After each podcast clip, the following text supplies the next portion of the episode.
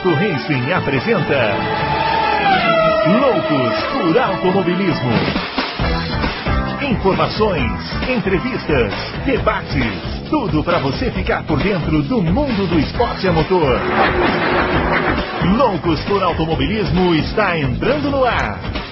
Senhoras e senhores, estamos chegando com a edição número 62 do seu Loucos por Automobilismo seu podcast aí de velocidade toda semana e a gente está chegando hoje com a cobertura do GP da Hungria, teve Fórmula Indy, teve MotoGP, vamos falar de tudo isso aqui, mais uma vitória né, do Lewis Hamilton, é, já agora assumindo a liderança do campeonato, esse campeonato que a gente ainda não sabe muito bem quantas corridas vão ter, mas vão ter, vai, vai ter um campeonato, né? Então, é, e o Hamilton é o líder, e parece que não tem ninguém para chegar perto dele. Será? Vamos falar isso hoje aqui também. Vamos então já começar cumprimentando ele, que olha, o Adalto hoje pode, pode ganhar o Hamilton, pode ganhar o Verstappen, pode nem ter corrida, que ele não quer nem saber, porque ele é o novo vovô do pedaço. Já já está chegando aí um, um ou uma especialista em automobilismo. Quem sabe um futuro piloto do Brasil pode estar surgindo Neste instante, senhor Adalto Silva. Não tem pai Adalto mais nesse podcast, hein? Agora é, é vô Adalto. Agora é vô Adalto. Olha os caras, meu. Olha os caras. Você, vovô, lá em março do ano que vem. Felicidade do caramba. Obrigado pelo, pelo já começar. Temos quantas garrafas de uísque aí para poder comemorar essa, essa notícia que veio esse final de semana. Pode revelar isso ou vamos deixar no, no off? Não, o esquisinho, ah, teve que, é. teve que ter um esquisinho para comemorar, né? Se foi só um o... esquisinho, tá. É, esquisinho bom. Mas, vai, olha, tô, é uma felicidade saber, saber uma notícia dessa. Impressionante. Quem tem filho é uma felicidade muito parecida, viu? Se bem que há, é só, é, só, é só o anúncio, né? Vamos, agora tem que torcer para dar tudo certo. Não, mas vai dar. Se Deus quiser, vai dar tudo certo. É, claro. Primeiro netinho. Muito bem. É isso aí. E velocidade correndo na veia, né, Dalton? Lewis Hamilton arrebentando aí. Arrebentando, né? Começou já na, naquela volta de classificação chocante não sei se vocês viram a volta on board. É, é, eu vi. Pô, a curva 4, a 10 e a 11 chega a ser chocante o jeito que faz rápido. Né? É, os carros estão muito rápidos, a Mercedes está muito bem. O carro contorna com uma rapidez assim. Parece que está em câmera rápida o negócio, de tão rápido que é.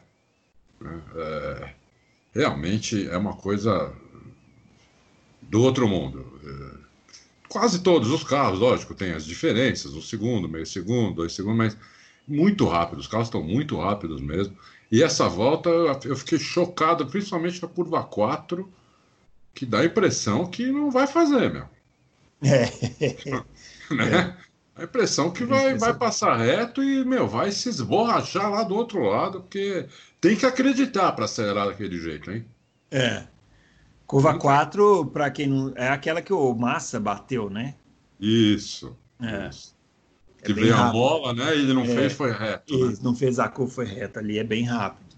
É, é impressionante. O... É, bom, vamos, vamos lá, vamos chamar o Fábio, né? E apesar de que ele já fez uma primeira intervenção aí, muito pertinente. É, mas vamos, vamos aos comentários técnicos é, Ô, ô Fábio, eu, eu, esse fim de semana eu escrevi uma coluna sobre o Lewis Hamilton e eu estava falando que é difícil né, ter um piloto no nível dele no atual grid e tal. E os comentários na, no, que vieram depois, né, lá na página e tal, nos Só comentários. Não tenho dúvida. É, então, não, deu um debate bom que me fez pensar uma coisa interessante, né? O quanto um carro tão bom quanto esse carro da Mercedes pode camuflar a capacidade de um piloto e não pode ser prejudicial, né? Assim, até que ponto a gente pode avaliar o quanto o Hamilton é melhor do que os outros, sendo que ele tem um carro melhor, evidentemente. É, é interessante isso, né? Às vezes parece que o cara está sendo punido por ter um bom carro. É interessante, é uma discussão interessante. Olá para você, Bruno. Olá. Eu só vou. Eu, quero. Você falou para eu fazer um comentário técnico, né? Não, é, o primeiro comentário técnico que eu vou fazer nesse programa é a certeza de que eu tenho de que eu não sei quando vai vir. Parece que vai em março. A única certeza que eu tenho é que vai vir ao mundo um louquinho ou uma louquinha. Por aí. Esse é o comentário técnico que eu faço para abrir o programa. Tamanha é a nossa alegria com a chegada de um Silva, um Silvinha, né? um Silvazinho. É, ou, ou Silvazinha. É, mas eu tenho, independente de ser menino ou menina, vai ser uma louquinha por automobilismo. Eu não tenho absolutamente nenhuma dúvida disso. Ah, é, macacãozinho já vai estar pendurado no quartinho quando chegar, na, quando chegar em casa, eu não tenho a menor dúvida disso. Ah, é, cobrarei, cobrarei. Como, como função profissional de cobrança, cobrarei. Isso também. É, inclusive, essa edição aqui vai ficar para todo sempre, né? Não tenho dúvida de que a edição 62 vai ser ouvida daqui a 18 anos. E a pessoa vai falar: olha o que estavam falando antes de eu nascer. Tô, já estou já tô mandando um abraço sem saber o nome nem nada. É, é verdade, é verdade. É, pensei em tudo isso, já pensei em tudo isso, eu já estou eu já tô olhando lá na frente. É, mas vamos lá, Bruno, vamos falar de, de, dessa questão muito interessante que você colocou. A gente está vivendo, Bruno, uma coisa que nós crescemos nas décadas de 90, nos anos 2000. Os anos 2000, não, nos anos 2000 aconteceu uma coisa parecida. Uh, de um imaginário da Fórmula 1 que sempre fez na cabeça dos fãs a pergunta: imagine tal piloto em tal carro. Né? Imagine aquele piloto no melhor carro. Quantas vezes, discutindo Fórmula 1, nós já não nos fizemos essa pergunta? É o que nós estamos vendo agora. Como será colocar o piloto, o melhor piloto, disparado, com um que talvez esteja ali, muito, muito próximo, mas do restante do grid disparado? Como seria esse piloto num carro absolutamente magnânimo? É o que nós estamos vendo. É a curva 4 que o Adalto citou, que o carro não treme.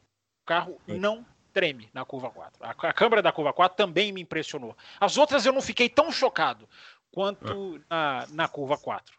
É, quando a gente coloca, quando a gente fica sabendo, confirmado pelo James Allen, James Allison, desculpa, James Allen é o jornalista, James uhum. Allison da Mercedes, que a Mercedes colocou placas de aço no carro na Áustria para evitar o, digamos assim, a, a, a o tremer, né? Para evitar, esqueci, me fugiu a palavra aqui.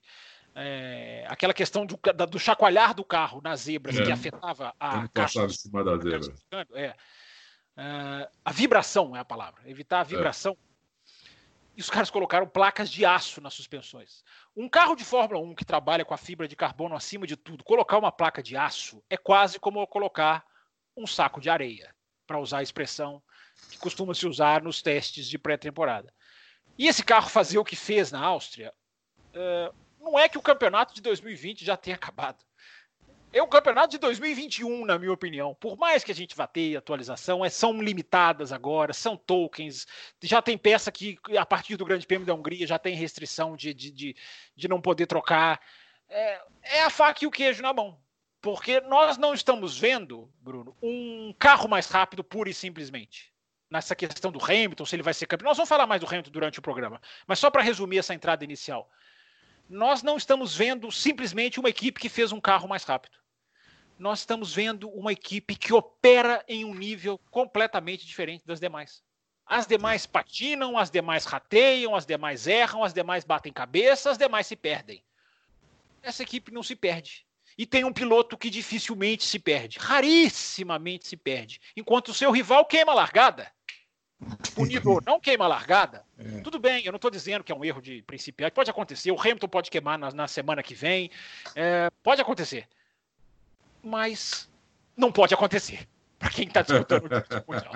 Não pode. Pode, mas não pode. Se é, pode, se é que dá para entender o que eu estou falando. É. Não, nós vamos entrar depois nessa questão da punição, da, na questão do Hamilton também. Antes de mais nada, o, o Twitter aqui do Fábio Campos, que acabou de desfilar essa opinião aí, foi, é o arroba CampusFB. Eu sou o arroba Bruno Aleixo 80 e o Adalto, o arroba Adalto Racing. Escreve lá para o novo vovô do pedaço as mensagens é, de parabéns. É impressionante, o... Bruno. Só, só para deixar hum. registrado, um número de pessoas que gostam do Loucos e que estendem a discussão lá no Twitter.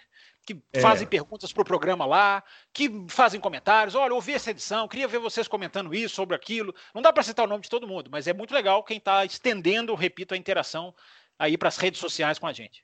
É, aliás, aproveitar para dizer que na semana passada a gente recebeu 53 comentários, hoje foram 63. Então, tá, o pessoal. Você vai ler muito, todos, eu não tenho dúvida. Tem muitas, mensagens, é, tem muitas mensagens que o pessoal fala assim: não, mas não leu minha pergunta. E nós vamos tentar ler o máximo aqui. Não, hoje você vai conseguir. Ele disse que ia conseguir, assuntos, gente. Ele disse fora do ar que ia conseguir. Todos os assuntos vão ser abordados, mas realmente ler todas as perguntas. Vamos começar com algumas aqui, já que a gente está falando do Hamilton. É, olha que coisa curiosa. É, é, é isso que eu estava falando com vocês, e agora já para o Adalto aí, dar o pitaco dele também nessa questão do Hamilton. É, como que às vezes é um bom carro transforma essa discussão no, no, de um, do, do, da qualidade do piloto numa coisa assim um tanto quanto injusta, né? Porque ficam opiniões muito divergentes. O Luciano Almeida perguntou, é, vendo o Stroll na última corrida, olha o quanto um bom carro tem de impacto na nossa percepção sobre as capacidades e desempenho de um piloto.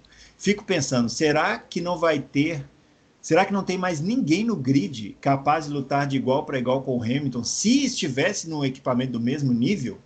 É aquele que o, o, o aquilo que o Fábio falou, né? O, me, o, melhor piloto no melhor carro. E se colocasse um outro piloto naquele carro? O Felipe Pereira gostaria de ouvir os comentários dos loucos referentes às primeiras voltas de Hamilton com pneus intermediários de chuva. Alguns querem colocar a conta somente no carro, mas como sempre digo, que grande campeão não teve carros bons. É um outro aspecto aí. E por fim, o Fernando Lima. Estamos indo para a sétima temporada de vitória na Mercedes. Por que o domínio dos prateados não causa o mesmo tédio dos cinco anos de domínio ferrarista no começo da década de 2000? Talvez porque o nível dos, de pilotos atual seja excepcional comparado aos do começo da década de 2000. Adalto, o que, que você Bom, pode falar aí para esse pessoal? Belas perguntas, hein? Que belas, belas ponderações, belas perguntas. Começamos bem. Começamos vocês vão ter que me ajudar na resposta aqui, porque eu não lembro de todas. Ah. O, primeiro, o primeiro falou né, do Stroll, né? É, na verdade ele quer saber se não vai aparecer nenhum, se não tem, por que, que não tem nenhum outro piloto de igual para igual para lutar tá com o Lewis. Ele usou o Stroll eu, de Eu exemplo. acho que tem um, hein? Eu acho que tem um. Mas vai lá, fala. Eu também acho. O, o, Stroll, o Stroll ganhou do Pérez. O, você tem que a primeira coisa que você tem que fazer é comparar o piloto com o companheiro de equipe. É a primeira coisa. Porque o companheiro de equipe tem o mesmo equipamento, né? E no, no, quando não tem primeiro piloto definido por contrato, que é o caso lá, que é o caso da Racing Point, que é o caso da Mercedes, é, então você tem uma comparação justa. Né? O Stroll ganhou do Pérez, tanto na classificação quanto na corrida. Ponto. Então, todos os méritos para o Stroll. Né? Ele ganhou do companheiro de equipe, que é considerado um bom piloto. O, o, o, Sérgio Pérez não é qualquer um, é um bom piloto de Fórmula 1, ele tem, ele tem uh, alto índice de aprovação no paddock, entendeu? Todo mundo gosta dele. Duas equipes já, já o procuraram, inclusive, porque ele está aí é, arriscado a perder o lugar, né? Lá pro, Equipe pro, de fora da Fórmula 1 também, e ele disse. É, arriscado a perder o lugar para o Vettel. Então, o, o Stroll tem todos os méritos, todos os méritos. ele, o carro bom ele ganhou do ele ganhou do companheiro de equipe que também tem um carro bom. Então, é, acabou aí. Quanto ao piloto quando é, então, a primeira coisa que é, é essa, você tem que comparar companheiro de equipe, né? Então, quem começou a assistir Fórmula 1 há poucos anos, realmente, eu, eu até entendo ter essa dúvida em relação ao Hamilton, porque ele ganha tudo. Então, porra, mas os outros são muito ruins, o carro dele é muito melhor, como é que é o negócio? O Hamilton está aí há 13 anos, ele entrou na Fórmula 1 em 2007, né? Ele é o único piloto que ganhou corrida em todos os anos. Nesses 13 anos ele ganhou corrida. 14, né? E... Na verdade. Hã? São, contam 14 temporadas, né? 13 anos 14 corridos, 14 temporadas. Verdade. 14 temporadas. Ele ganhou corrida em todas. A, a temporada de estreia dele foi contra o melhor piloto do mundo na época, no auge dele.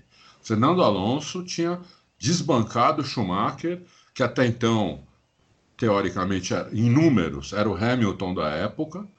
O Alonso foi lá e ganhou dois títulos na, na cara do Schumacher. foi para a McLaren para des, destruir quem fosse o companheiro de equipe, destruir.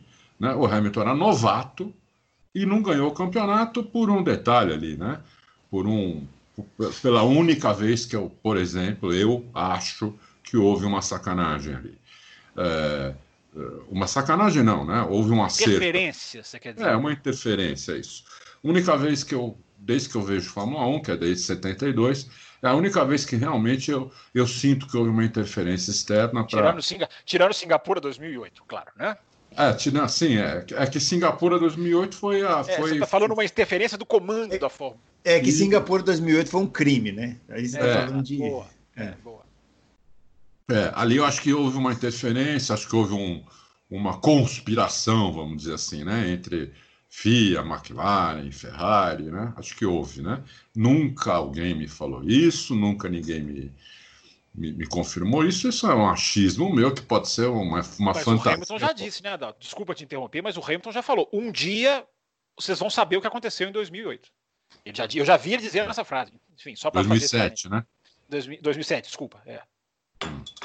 Então, então é um cara que começou assim, ele ganhou do Alonso em performance, eles empataram em ponto. Ele ganhou de, de, em performance do Alonso, não tem nenhuma dúvida. E ele ganhou de todos os companheiros de equipe. Ele teve três, três campeões mundiais como companheiro de equipe. Ele teve o Alonso, ele teve o, o, o Button e ele teve o Rosberg. Que são. O Alonso é completamente fora da casinha, né? um cara, um gênio. E o, e o Button e o, e o Rosberg estão entre os grandes pilotos que eu vi é, na Fórmula 1. Não sei se vocês concordam com isso. Então, entre os grandes pilotos que eu vi, se fizer uma lista aí de, dos 20 maiores pilotos, acho que do, dos últimos dos últimos 40 anos, eu coloco ele, eles dois, entendeu? Então, é um cara que eh, não tem mais o que provar. Entendeu? Ele está nesse carro pelo histórico dele. Ele ganha 40 milhões de libras por ano pelo histórico dele, pelo que ele entrega.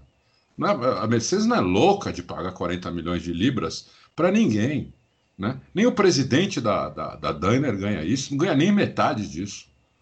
Né? Então, quer dizer, ninguém, ninguém paga uma fortuna dessa se não for para alguém que eles tenham certeza absoluta que vai tirar tudo do carro. Entendeu? Então, é, tudo bem, é, as pessoas vão continuar tendo, dúvida, tendo dúvidas, todo mundo tem o direito de ter dúvida, mas assim, precisa, precisa ter algum argumento que seja uh, palatável, não achismo puro, né? O argumento é que é, são esses que eu falei. Ele, ele vem fazendo tudo que é esperado dele, né? E é, é isso, quer dizer, o que, o, há duas semanas atrás ele meteu um segundo e meio no segundo colocado na chuva, entendeu? Onde o carro perde importância, onde o motor per, perde toda a importância, né? O motor perde toda a importância. E o carro perde bastante importância, onde o piloto se sobressai, ele meteu um segundo e vírgula dois no segundo colocado, que é um puta piloto, chamado Max Verstappen, que eu mesmo escrevi uma coluna, quando eu vi ele guiar aqui no GP do Brasil ano passado, falei que é um animal, entendeu? É um mega piloto, quando tiver carro vai destruir também, como o Hamilton destrói. Agora, eu não vou ficar aqui é, é, escrevendo, escrevendo texto. Ah, se o, se o, se o Alonso fosse tivesse fosse companheiro de equipe do Hamilton, ah, se o Verstappen fosse companheiro de equipe, eu não sei o que ia acontecer, entendeu? É, eu as acho pessoas que uma... trabalham nesse universo do si, né, de um jeito é, muito... é um universo é muito paralelo. É, entendeu? não dá para saber. Não dá. Provavelmente a não pega muito, muito, muito é. bom, muito ferrado, entendeu? Mas, infelizmente, infelizmente, é muito difícil que a gente veja isso, entendeu? Infelizmente. É, porque assim, ah, se tivesse o fulano na Mercedes ia fazer a mesma coisa. Se tivesse, pode ser que sim, pode ser que não. Mas o que tem hoje é o Hamilton na Mercedes. É Exatamente. isso. E é, é fazendo isso que nós estamos vendo aí, é fazendo a curva 4, igual um foguete, é, metendo uma trolha de um segundo e meio na chuva. É isso que tem. É, é. Vou te falar uma coisa: aquela curva 4, a gente está repetindo muito isso. Quem não viu, tem no Auto Racing, vai lá na lista de notícias de, de Fórmula 1, vai ver lá. Nonagésima. Nonagésima? Não, é nonagésima, né? Nonagésima pole de Hamilton on-board. Tá lá o vídeo, você vê quantas vezes você quiser, não precisa ir por YouTube, nada. É, realmente, aquilo é uma coisa chocante, entendeu? Que você fala, um cara tem que acreditar que o carro vai fazer a curva, porque não é possível, entendeu? Não é, é. possível. Não, e, e, não, e só para a gente eh, também colocar o Fábio, mas o, o, o, o Pode um me comentário também. Espera acabar de ah, falar. Ah, tá liberado? Não, é... Então tá. É, não, mas é rápido. Eu tava é só, com é só... que agora vou interromper toda hora. É. Não, mas é rápido. É só porque um, um comentário desse, nessa linha do Si também. Ah, mas ele colocou 1.2 no Verstappen na Áustria porque o Verstappen errou. Se o Verstappen não tivesse errado, é exatamente. Um errou e o outro não. Lógico. Onde está a diferença, né? Onde está a diferença? Lógico. O Senna meteu um segundo e meio no Prost em Suzuka também, né? O Prost deu três erradas na, na, na na volta. É. E o Senna foi lá e meteu um segundo e meio no Prost no seco, entendeu? Então, uhum. ah, mas o Prost errou. É lógico que errou. Ele quis errou, andar. Ele quis andar igual o Senna, não conseguiu, errou, pô. Aí é que tá essa diferença. É isso aí. Fala, Fábio. É, vamos lá, Bruno. Eu acho, eu gosto de debater por isso, né? Porque a gente gosta de colocar, como o Adalto citou, é, é bom debater Fórmula 1 com fatos, com argumentos. E é, tomara que isso esteja acontecendo lá na sua, na sua coluna. E, e eu, de ontem para hoje, eu estou recebendo uma chuva de carimbos e estereótipos de pessoas que não têm muitos argumentos para certas discussões de Fórmula 1. Essa do Hamilton é, é, é, é uma muito boa, porque é trazer para a discussão. A, sua pergunta é: a, a genialidade ofuscada pelo melhor equipamento. É, vamos aos fatos. Responda a quem fizer esse questionamento, lembrando uh, Monza 2018, o que ele fez. Lembrando, vocês já citaram a Áustria semana passada. O Qualifying em Singapura 2018, que é uma das obras-primas também da Fórmula 1 nos últimos anos. É, você vai picando, picotando e você vai apontando o dedo para o que esse cara tem feito.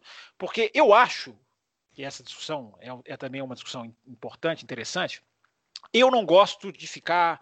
Uh, esse cara freia dentro, esse cara freia assim, eu acho muito difícil. Eu reconheço que eu acho muito difícil esse tipo de. Na televisão, principalmente. Na pista, é um pouco diferente.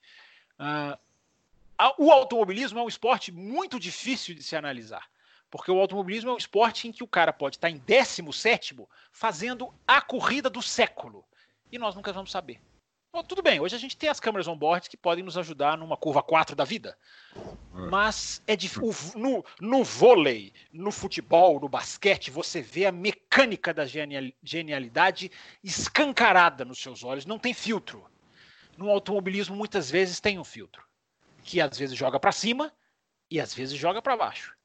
Mas o carro acaba sendo um filtro. Né?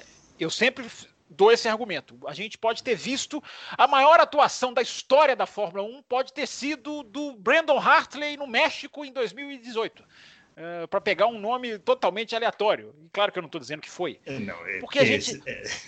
Porque é, você vai criticar o Brandon Hartley, né? É, jamais. é, porque foi, foi, o primeiro nome que me veio na minha cabeça. Eu sei, eu sei, eu sei. Agora, eu estou querendo dizer isso para dizer que muitas vezes a gente não consegue enxergar, porque a gente não sabe, às vezes, o sofrimento que o cara está tendo, o que, que o carro do cara está pedindo, que tipo de adaptação ele está tendo que fazer uma condição de. É muito difícil. Às vezes a gente consegue ver, muitas vezes a gente não consegue ver. Por isso que eu sempre digo: o automobilismo é um dos esportes, se não o mais difícil para um comentarista. Para um comentarista que se preza pela qualidade. O comentarista que quer que quer chutar tudo, é para isso aí é fácil, ele mata tudo, ele resolve tudo num estalar de dedo. Sim. Agora, não é? é então, é só pegar a tabela, né? Tem comentarista sim, de ah, tabela. sim, sim. Então, comentarista de tabela, bem lembrado. Comentarista de tabela tem assim, ó, ganhou é bom, uh, per, chegou em terceiro é mais ou menos, e chegou lá Isso. atrás é, é, é, é, é ruim. É. Ah, o que tem de gente achando que o Stroll é um novo piloto depois da Hungria, enfim, essa discussão a gente pode entrar nela daqui a pouco. Resumindo a, a história, resumindo a história, Bruno, os, é, é, possível se pescar os fatos do Hamilton, da genialidade, das ultrapassagens magníficas, do, do da, da, das qualificações, do, da chuva da, na semana passada. É, não dá para não ver a genialidade ali, independente de ter o melhor carro ou não. Agora, para terminar a resposta, jogando aquela coisa nós estamos vendo dois pilotos serem geniais em 2020, na minha opinião. Um holandês e um inglês. É, e eu só lamento, eu, eu só lamento que o nível dos carros não nos, esteja nos tirando uma briga que eu espero um dia ter. Coloquei no meu Twitter uma frase pura, simples e curta. Fãs e história da Fórmula 1 merecem que Verstappen e Hamilton disputem um campeonato com um carro minimamente parecido. Eu coloquei o minimamente para as pessoas não acharem que eu estou falando na mesma equipe. Se for ótimo, se não for, que tenham carros minimamente iguais. Não podemos perder essa oportunidade. E que bom que 2022 está aí, porque é preciso que a Fórmula 1 seja decidida mais pelos pilotos do que pelos DAS e pelos engenheiros. Nós não podemos desperdiçar essa geração porque a geração é fantástica. E se esses caras tiverem carros iguais, eu tenho a sensação de que a gente vai ter 20, 21 corridas de tirar o chapéu, de assistir sentado na ponta do sofá. Bom, vamos lá, vamos aproveitar que a gente está na Mercedes, vamos trocar de garagem, então vamos para a garagem do lado, vamos falar do Bottas, porque o Bottas ele classificou-se na segunda posição e fez uma largada muito esquisita.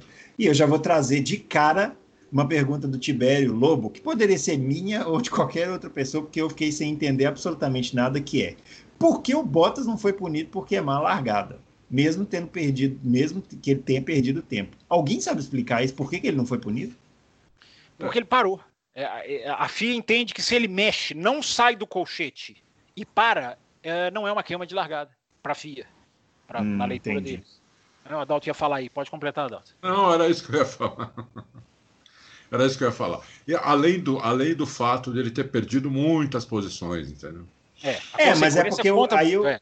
mas aí eu concordo com o Tibério aqui, porque tudo bem, ele, ele mesmo perdendo tempo, ele atrapalha os outros pilotos, né? Bem, ele é bem não, colocado. poderia ser por isso, né? Bem é. é verdade, bem colocado. Não, se fosse colocado. só por isso. Carro, tudo bem, vocês explicaram trás, bem. O carro de trás pode pular por causa dele, né? É, é muito, é. muito. Pode acontecer. A chance disso acontecer é muito grande. Exige não, um nível de concentração enorme para o cara não é. se deixar levar pelo é, pulo você, Vocês explicaram bem. É, por não, mas a FIA erra, né? FIA é, mas, mas se foi só por se foi por causa do, do, do da questão matemática ali do, do, colchete, que não mexeu e tal, tudo bem. Agora, se foi porque ele perdeu posições, né? Eu acho que tá errado. Agora, Eles o doutor... pela consequência, né, Bruno? Eles, eles punem pela consequência. É, mas, é, mas é errado, né? Tá errado, o, punir pela consequência nosso... não é correto. É, o nosso aqui, o nosso amigo Doutor Jalim, tá sempre aí também, ele tá falando que viu na live do Rubinho Barrichello que o erro do Bottas foi, pode ter sido pelo fato dele ter largado em segunda marcha pelo piso molhado, é, já que o gap entre a primeira e a segunda é, é muito curta, né? E, o Hamilton também largou poderia ter uma. É, mas o carro vai pular, em, em Adalto, o carro vai pular por causa da segunda marcha? Não, não vejo muito. Não, não. Não, não. O Hamilton também largou em segunda. Muito, muitos devem ter largado em segunda ali. Ele é. fala, Bottas disse que viu uma luz no painel dele que o atrapalhou. Eu não vi essa luz na câmera on-board, mas né, pela é. luminosidade do dia, pode ser que é. tenha acontecido, não sei, enfim.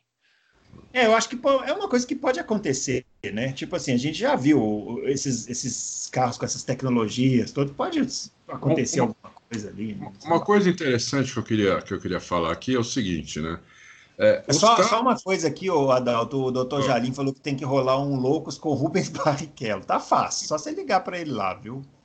Vamos, vamos falar Já com teve. ele. Falar. Já houve é. no passado, né? No Rubinho, passado. gente boa. Fiz um Loucos com ele uma vez, só eu e ele. É, é... O, esses carros da era híbrida, eles têm uma característica que os carros anteriores não tinham, né? A parte elétrica do carro é que nem um liquidificador, liga, desliga. Não tem muito. É, não tem aquela não, não, não tem aquela intensidade no acelerador. Ela entra de uma vez a parte elétrica, entendeu? Então os caras, por isso que os caras largaram em segunda. Os carros têm um torque que eles não tinham antigamente. Né? Eles tinham muito menos torque do que tem agora. Tem um torque muito grande. É. Pode ver como eles mudam turbo, né, Adalto? Hã? O arranque do turbo é muito mais forte do que do aspirado, né? Sim, sim. Fora isso também. Fora isso também, né? E, e, então, é, tem que segurar a traseira bem, porque senão você começa a perder a traseira em tudo quanto é saída de curva. E na largada, numa pista molhada, largar em segunda, provavelmente eles combinaram isso com os engenheiros, eu tenho quase certeza que a maioria deve ter largado segunda, ou pelo menos o pessoal que largou na, na, na, na fila par, né? É, porque a fila par estava mais molhada, porque eles não passam ali, largou quase todo mundo ali, largou em segunda, porque é, é, é muito mais fácil largar em segunda e o, o Fórmula 1 tem, tem torque para isso, entendeu? Então, é isso. O, o, os motores de 2014 para cá têm um torque que eles nunca tiveram antes. Muito bem. É, muitas e muitas e muitas perguntas sobre a Racing Point, né? Desempenho da Racing Point e tal, principalmente por causa do Lance Stroll. E a gente recebeu aqui, Adalto, uma pergunta internacional. O Manuel Nossa. dos Santos Fernandes de Angola mandou a pergunta. Oh, legal. É, ele e o Silvano Souza também mandou a mesma pergunta. Ele quer, eles querem saber por que, que a Mercedes, os carros com motor Mercedes, né, a Racing Point, a Williams, a Mercedes, estão soltando fumaça no, na saída das curvas. É, a gente até já falou isso aqui semana passada, mas como passou uma semana, eu falei, ah, às vezes o Adalto tem alguma informação. O Manuel dos Santos, lá de Angola, quer saber se isso é por causa deles estarem usando um difusor soprado para ajudar a fazer a curva melhor. É... E o Silvano Souza quer saber se isso não tem a ver com alguma mutreta a la Ferrari. Eu acho que não, uhum. né? Não. A, a mutreta da Ferrari era, era um, um, segundo sensor que injetava combustível no intervalo do primeiro sensor, né? Uhum. O primeiro sensor tem um intervalo, o segundo, o segundo sensor pegava qual era esse intervalo e jogava combustível entre no, no intervalo. O, o, o caso aí da, da, Mercedes me parece óleo, que não é, não está proibido. Né? Pode queimar óleo, é, só não pode queimar aquela quantidade de óleo que queimava antes. Então, mas é porque no caso, do, eu, acho que foi, eu acho que foi no treino.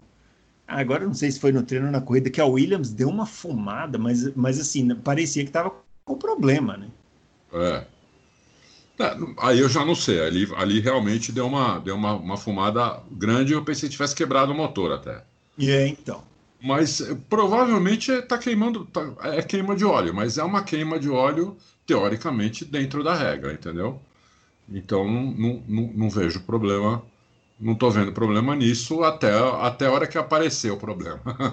É. Enquanto... Agora, voltando aqui a, especificamente a Force, a Force India, toda hora eu falo isso, eu tenho que consertar isso. A Racing Point é, o Ricardo Homero de Marco quer saber se, se, a gente acha que a Renault tem razão e se a, que a Racing Point está fora do regulamento. Olha, falar sobre a Racing Point, vamos falar assim, genericamente, né? É. O, Fábio também, você também. O que a Racing Point fez, é, primeiro que o, a gente colocou isso, fomos atrás disso, né, para explicar direito, tentar explicar direito. Né? Teoricamente, o que a Racing Point fez foi copiar o carro da, da, da Mercedes, é, o que visualmente não é, não é proibido. Uh, e ela copiou o freio, uh, que o freio foi foi proibido a cópia esse ano. O freio não estava nas peças listadas, que não podem ser copiadas. Uh, não, pode, não, é que, não é que não podem ser copiadas, elas não podem uma equipe fornecer para outra nem a peça e nem o desenho.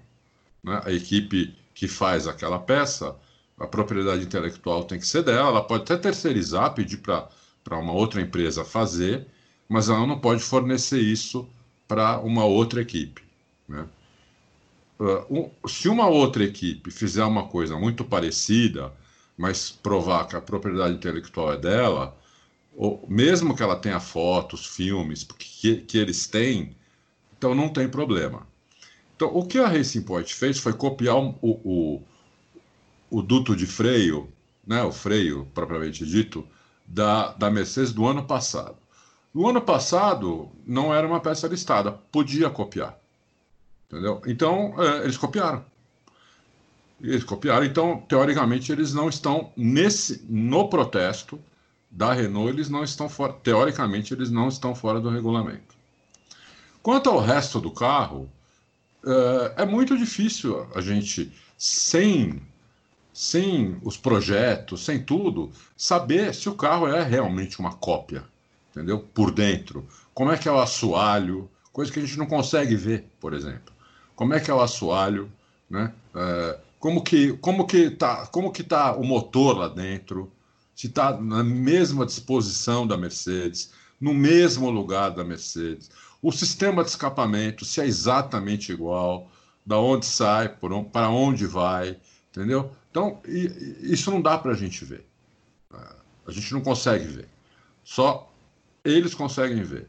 Hoje a gente colocou uma notícia do, do, do, do engenheiro da Williams. O engenheiro da Williams falou que é normal isso. Aliás, o, o, o Ross Brown já tinha dito que é normal, que ele mesmo já copiou peça de outros carros. Né? Copiar um carro inteiro talvez seja a primeira vez que a gente vê. Né? Mas é uma. É, é, é, por isso que eu tô mas o que a gente vê é pouco. A gente não vê lá dentro, que é muito importante. A gente não vê peças que eu já falei que fazem muita diferença, entendeu? Então é, é difícil dizer se está fora do regulamento ou não. A gente teria que ter os projetos, comparar, para ver se, se é, é exatamente uma cópia ou não. Eu acho que eles Fala, foram. Fábio. Ah. Teoricamente, só, só a última coisinha. Hum. Teoricamente, eu acho que eles foram muito inteligentes, entendeu? Pegaram um carro que era o melhor carro e fizeram uma cópia e tiveram que entender como funciona o conceito do carro. Porque não adianta você copiar um carro por fora, você tirar um milhão de fotos do carro por fora, fazer aquele carro igual, porque isso, isso qualquer um faz, qualquer equipe faz, não precisa nem ser de Fórmula 1, uma equipe de Fórmula 3 faz. Se você não entender como que as peças funcionam uma com a outra, se você não entender o conceito daquilo. Entendeu? Então isso é importante as pessoas entenderem também. Uhum. Vai lá, Fábio. Racing Point. Racing Point ou Tracing Point? Está sendo chamado de Tracing Point, que em inglês é uma sacada genial, né? Porque tracing é. em inglês é, o, é desenhar o contorno, né? Você colocar uma folha transparente em cima de um desenho e contornar as suas bordas. É, a sacada é perfeita. Tracing é. Point. É, bom, eu vou tentar complementar só o que o Adalto já falou, porque é mais ou menos na linha do que ele disse. É, é justamente por essa dificuldade de você fazer um alinhamento. Eu, eu, eu, é, o Adalto falou muito bem. A gente aqui de fora não podemos cair naquilo do comentarista que acha que sabe tudo. É, os caras vão ter que pegar as planilhas, os, os, o material, a planta do carro, digamos assim, é, para saber ali o que está acontecendo, como foi. Agora, a gente pode conjunturar. É, não só a Racing Point é trabalha na Mercedes, no túnel, com o túnel de vento da Mercedes, como a Aston Martin anda de braços dados na indústria automobilística com a Mercedes. Sim, é... os carros delas usam motores Mercedes, né? Sim, rua, sim. É... Tudo isso, eu sempre cito aqui o Hobbs Medley, que deu uma entrevista durante a pré-temporada para a F1 TV e disse: por foto não dá. Porque você tem que fazer justamente, não é você pegar ah, essa entrada de ar, desce aqui, vira a funila. É, é, o, é um milímetro. Um carro de Fórmula 1 ele é uma peça que é uma pintura, no sentido de que traços têm que se ligar com outros traços para se formar uma coisa que, que é eficiente. Então, só foto eu, eu, eu não acredito que seja possível. Somada toda essa alegação, uh, toda essa história das, dessas duas, o Toto Wolff é acionista da Aston, mas tudo se liga, gente. A gente tem que ligar os pontinhos. É, tudo leva a crer que o que está ali. E aí eu acho que a Renault foi, foi certeira na questão do freio. Porque ela está vendo um pedaço do freio que é igual. Aí ela entra com protesto para falar: mas espera aí. Se a parte interna do freio for igual, tem coisa aí. Porque eles, se eles copiarem a parte externa é uma coisa. Agora, o freio há todo um, tá todo um sistema de freio escondido atrás da roda, dentro da roda, melhor dizendo, que tem que funcionar. Porque o freio hoje não é mais só freio. O freio hoje ele é uma peça aerodinâmica. O é. freio hoje ele é uma peça que é de fundamental papel para esquentar os pneus ou não. Então, o freio é uma peça muito decisiva. O freio não, não para só o carro mais. Nem a suspensão é, é, é, estabiliza o carro. Esses dois, essas duas peças adquiriram hoje uma importância muito maior. Por isso eu acho que a Renault foi certeira, porque se ela ganha não só a Racing Point pode perder tudo que ela fez até agora, mas se a Racing Point tem que mudar o freio, uh, e o Otmar Schnaufer foi bem, digamos, afrontador, porque ele falou assim: ok, eles vão mandar a gente desenhar, nós vamos desenhar igual. Como é que uhum. você sai dessa charada? Como é que você sai dessa sinuca de bico? É, não, se a FIA mandar a gente desenhar, a gente vai desenhar um sistema igual. É, é. Então, como que você desfaz esse nó? Toda essa questão, Bruno, eu acho que tem uma. É, é, é, ela seria uma questão muito mais complexa para mim se nós estivéssemos lá no meio da, da era Bernie Eccleston, né? que Deus nos livre. Mas se a gente estivesse lá, aí a, a, Fórmula 1 ia ter que tomar uma decisão. Ou isso vale, ou libera geral, ou, ou faz uma coisa radical para não acontecer. Felizmente, nós não estamos no meio da, da era Bernie Eccleston. Felizmente, nós estamos no finalzinho ainda pagando pelas suas medidas. Porque 2022, estou dizendo tudo isso, porque o carro de 2022 é outra história. É um carro com um monte de limitações. Eu já falei, o carro de 2022 é um carro que as equipes vão ter liberdade. Na entrada de ar, aqui acima da cabeça do piloto, nos dois side pods aqui abaixo, uh, o bico, né, o nariz mesmo, a asa dianteira não, o nariz sim vai poder. Enfim, tem várias, ou não tão várias assim, partes em que o carro vai se diferenciar dos outros. Então, essa discussão é, ela ganha outro parâmetro, outra, é, outro cenário. Uhum. É, a Fórmula 1 precisa decidir o que vai fazer até lá. Como que vai lidar com essa Racing Point até lá. Porque somos tentados, torcedores, a gostar do que estamos vendo. Porque estamos vendo uma coisa diferente, porque estamos vendo uma quebra da questão de segundo, terceiro pelotões. É, isso tudo é legal. Mas isso não pode ser motivo, porque foi legal ver a Ferrari brigar com a Mercedes o ano passado. Só que foi legal de uma forma ilegal.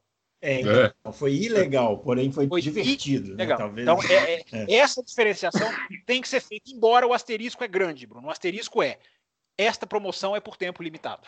É, o que for decidido com a Race Point vai para o vai chão em 2022. Principalmente porque não dá para correr em 2022 copiando o carro de 2021, porque o carro é outro. Então essa é discussão vai ser. É. O, aproveitando aqui, ó, duas últimas perguntinhas sobre a Racing Point para a gente passar para o próximo tema. O Dan José quer saber se a possível liberação de cópias de projeto das equipes é a brecha encontrada pelas equipes grandes para burlar o fair play financeiro na Fórmula 1. Mais ou menos o que você tinha falado aí, né, Fábio? Peraí, repete, só para só eu ter certeza que eu captei o que ele quis dizer. Possível liberação de cópias de projetos das equipes é a brecha encontrada pelas equipes grandes para burlar o fair play financeiro na Fórmula 1. Não, isso foi muito discutido, está sendo, né? Está sendo muito é. discutido o que, que vale, o que, que não vale, o que, que pode passar. É, daqui a pouco vão começar, o Adalto citou, né? Listed parts, são as partes que o Adalto explicou, tem que ter compos... tem que ser feitas por uma equipe. Daqui a pouco vão entrar em jogo as open source parts, uh, que são as peças que você tem que publicar, que você tem que divulgar, que você tem que expor para que os outros possam se inspirar nelas ou, ou para que os, os, outros carros possam fazer igual. Então, esse jogo está sendo ainda jogado, está sendo ainda rabiscado. Tem muita coisa que já está definida e que ainda não foi divulgada. É, mas é o que eu falei. É, é a, a, linha é tênue. Até que ponto você vender um, um certo número de peças vai ser bom para o esporte? Até que ponto a influência política não vai tomar o lugar que ela sempre tomou? de você vende peça para alguém, você manda nesse alguém. Isso não uhum. pode. Isso não pode. É. 2000, repito, 2022 está aí. Tem que ser aproveitado. Tem que ter independência para todo mundo brigar em condições iguais. É muito melhor do que ficar vendendo carro, vendendo peça. Agora para o Adalto, ó, Guilherme Branco. Uma dúvida: Racing Point 2020 e Mercedes 2019 estão no mesmo nível de desempenho? Já que são o mesmo carro? Não. Não, não, não o carro de 2020 da Mercedes é melhor que o do ano passado. Não, mas ele quer saber não, se a, a Racing Point de 2020 é, é, é, é essa 2020 Racing Racing Point com Mercedes 2019. Ah, entendeu? Ah, difícil, difícil responder não, isso. Sai dessa, vovô. Não, você sai dessa. vovô. Agora eu quero ver você sair dessa. Quem, quem, guiava o carro de 2019 era o ah, Harris Bottas. Então, esbarramos, esbarramos né, no fator piloto aí de novo. O Pérez, o Pérez, deu um show na Áustria, vocês não se esqueçam disso. É verdade. Deu, deu show, não, foi muito bem. Não tem dúvida que o, o, o piloto bom, num carro bom, ele, ele aflora, ele melhora, entendeu? É, mas o piloto ruim piora. Apesar de que eu não gostei nada, nada, nada dessa corrida do Pérez, viu? É, essa corrida não foi fraco. muito boa mesmo. Ele é. disse que tava, ele, ele tava mal, né, gente? Ele, ele, ele, afirmou que teve um problema no nervo aqui no pescoço, Aham. se sentiu tonto durante a classificação.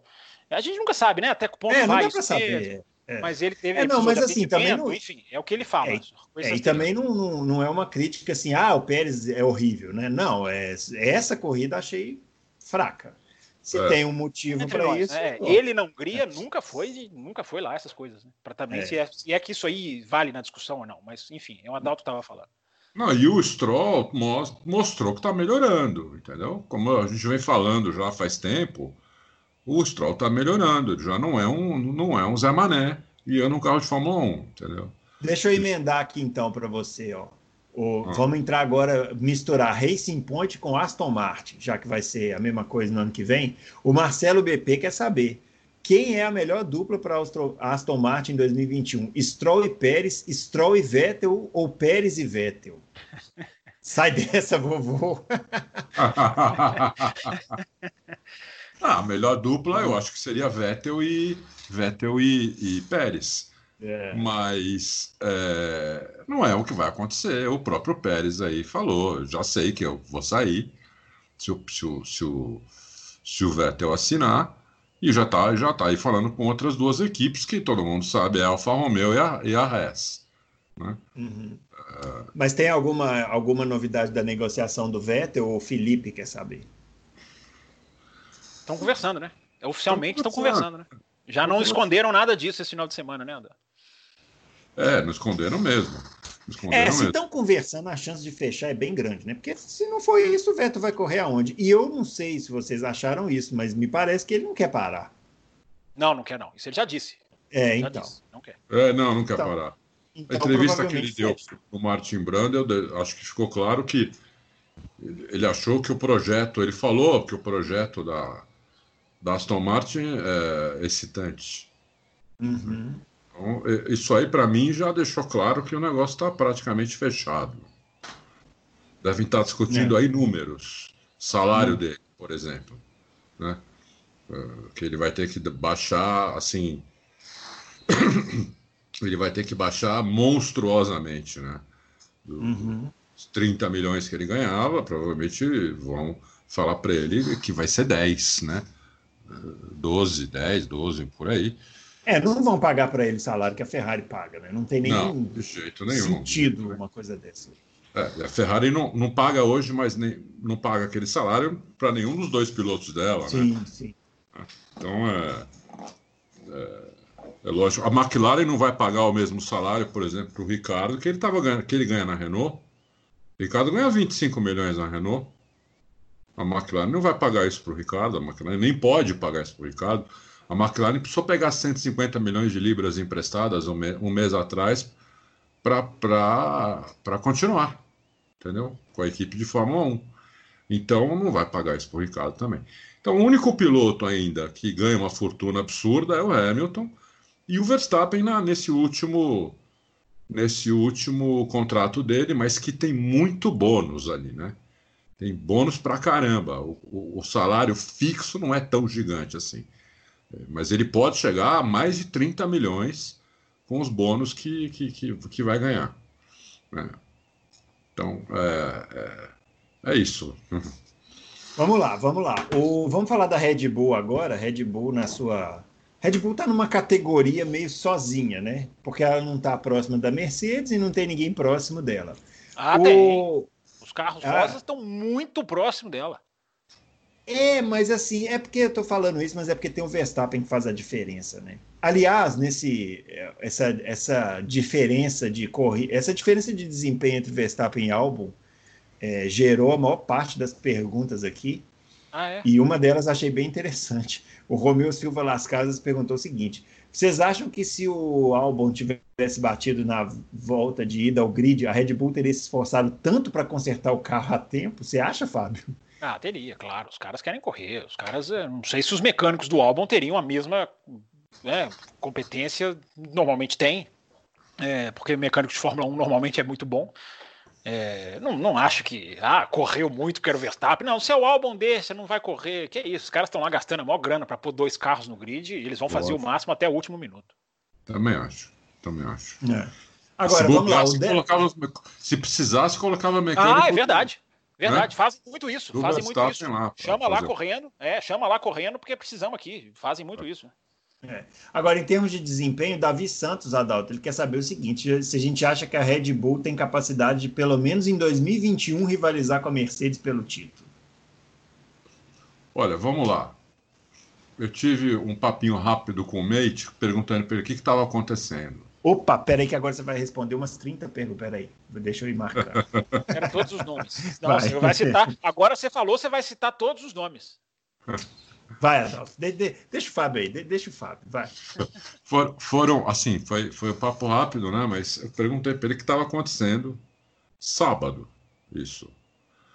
E ele falou, pra, ele falou, a resposta dele foi assim: então, não estamos conseguindo achar o acerto e não respondeu mais nada. Depois de umas três horas eu perguntei de novo, falei, mas só isso, não sei o que. Ele falou: olha, Adalto, ou, ou a gente não está achando o acerto, ou tem alguma coisa errada no carro. Entendeu? É, uma dessas duas coisas nós estamos investigando. É, mas eu acho, ele acha que é o acerto. Eles não estão conseguindo achar o acerto. Né? Mas é uma é... coisa específica dessa pista ou geral? Ah, não, no, não, no carro mesmo. O carro o carro está esquisito. O carro é o seguinte, né, isso já aconteceu na Áustria também. O, os pilotos chegam, né, eles, na sexta-feira eles saem com o carro, dão umas voltas, ah, volta, o carro está saindo, o carro na, na curva 1 está saindo de traseira, na curva 4 está saindo de frente, é, na curva 7 a freada tá ruim, o carro, você freia, o carro já, já, já, já puxa para um lado, não sei o quê. Então eles vão lá e mudam o acerto. Né? É, aí os pilotos voltam para a pista e aquela mudançazinha pequena, que o carro estava saindo de traseira na curva 1, ele passa a sair de frente. A traseira prega uhum. e sai à frente. Aí volta para lá e fala: olha, agora está saindo à frente. Pregou demais a traseira. Eles vão para um meio termo e o carro fica instável. O carro numa volta sai de frente, na outra sai de traseira. Então os pilotos estão com dificuldade em, em guiar o carro no limite, porque o carro é muito imprevisível. O, o Mate acha que é uma questão de acerto, mas pode ser alguma coisa do carro também. Se for do carro, aí é complicado, aí já era. Né? Esse ano já era. Eles podem eles podem arrumar isso, mas mais para o final da temporada, ou talvez para o ano que vem, não sei. Mas se for acerto, se for uma questão de acerto, uh, o carro, eles, eles falaram assim, ele falou assim, a, a, suspensão é muito diferente, é muito sensível, a suspensão é mais sensível que a gente já viu, e a aerodinâmica não está trabalhando direito com a suspensão. Sabe, isso... sabe, quem que sabe quem que você acabou de responder aqui com essa questão da suspensão? Oh o Vegeto estava causando lá no, ah, lá é? no grupo do. Ele está tá perguntando se, o, se além da dirigibilidade ruim do carro, se a suspensão seria um dos principais problemas da, da Red Bull.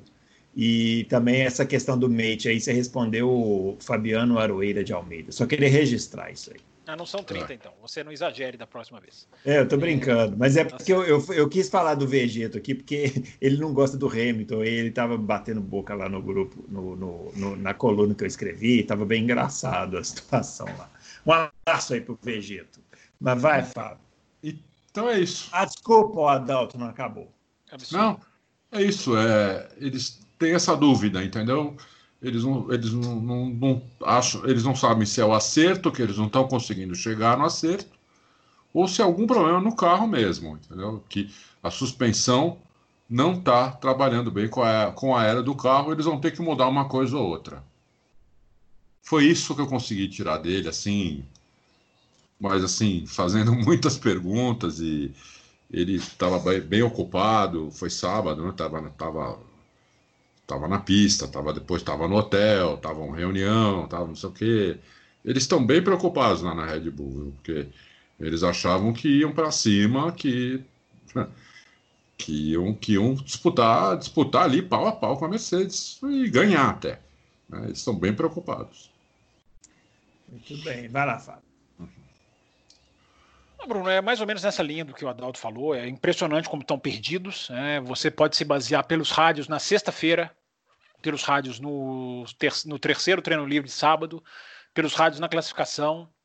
É, os caras estão muito perdidos. Né? O Red Bull está muito atrás, está muito abaixo. Você pega o que a Red Bull fez nessa pista no ano passado, onde ela não ganhou por duas voltas de, um, de uma pilotagem, mais uma daquelas, nós estávamos falando né, da genialidade do Hamilton.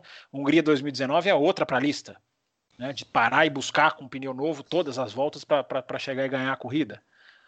É, e você comparar com essa Red Bull de hoje é uma coisa é, é, é está destruído o sonho de disputa em 2020. Para quem o tinha, para quem achou que o vírus equilibraria as coisas, para quem acreditou na pré-temporada, né? sempre bom aprender, sempre bom evoluir. A pré-temporada mais uma vez enganou, porque a Red Bull deu toda a pinta na pré-temporada de que era alguma coisa concreta e não é. Pode até ser, mas não é. Começou a temporada como sempre começa, mal, tendo que aprender é, precisando da décima segunda, terceira, quarta corrida para entrar nos eixos, só que na décima segunda, terceira, quarta corrida o campeonato já está tendo a sua, já vai, já vai estar tá em Abu Dhabi, é, praticamente. Não, eles não têm o tempo que eles, que eles sempre precisam. E é. 2020 não, eles não. É, para quem começa, o parâmetro de, de exigência vem deles próprios. Porque se eles se colocam como postulantes ao título, eles têm que agir como postulantes ao título. E a gente não pode passar a mão na cabeça porque eles não são a, eles não são a Racing Point, eles não são a Haas, eles são a Red Bull, ora bolas. É, então, é porque eu falei na abertura do programa. O título da Mercedes é por uma equipe que opera num nível diferente das outras. Porque é impressionante como Red Bull e Ferrari. Uh, é, o, o, Bruno, eu vou fazer uma coisa que eu não costumo. Eu vou citar uh, Bezerra da Silva. Posso citar Bezerra da Silva? Uai, claro que pode. A, a, música Malandragem dá um tempo, que tem, uma, tem tudo a ver com a Fórmula 1, porque tem uma certa equipe que teve vermelhinha que teve que dar um tempo na sua malandragem. A música Malandragem dá um tempo foi re, regravada pelo grupo Barão Vermelho, uma versão sensacional. Belíssima versão, por sinal. Belíssima versão. E tem um momento da música em que Roberto Frejá diz a seguinte frase: Tu é um cara legal, mas vacila. Uh, Red Bull e Ferrari são excelentes equipes, são equipes grandes, são sonhos de carreira de alguns pilotos. São equipes legais, mas vacilam. O quê? É, isso aí. Mas... E a Mercedes, não, né? Aí que é A Mercedes não vacila. Elas são equipes é. legais, só que elas vacilam, Adalto. E a Mercedes não vacila.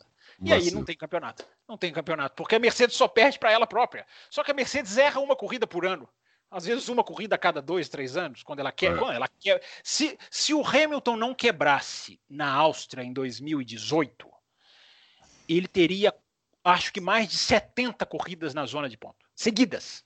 Seguidas. É, é isso. É, o nível é outro. E aí não tem campeonato.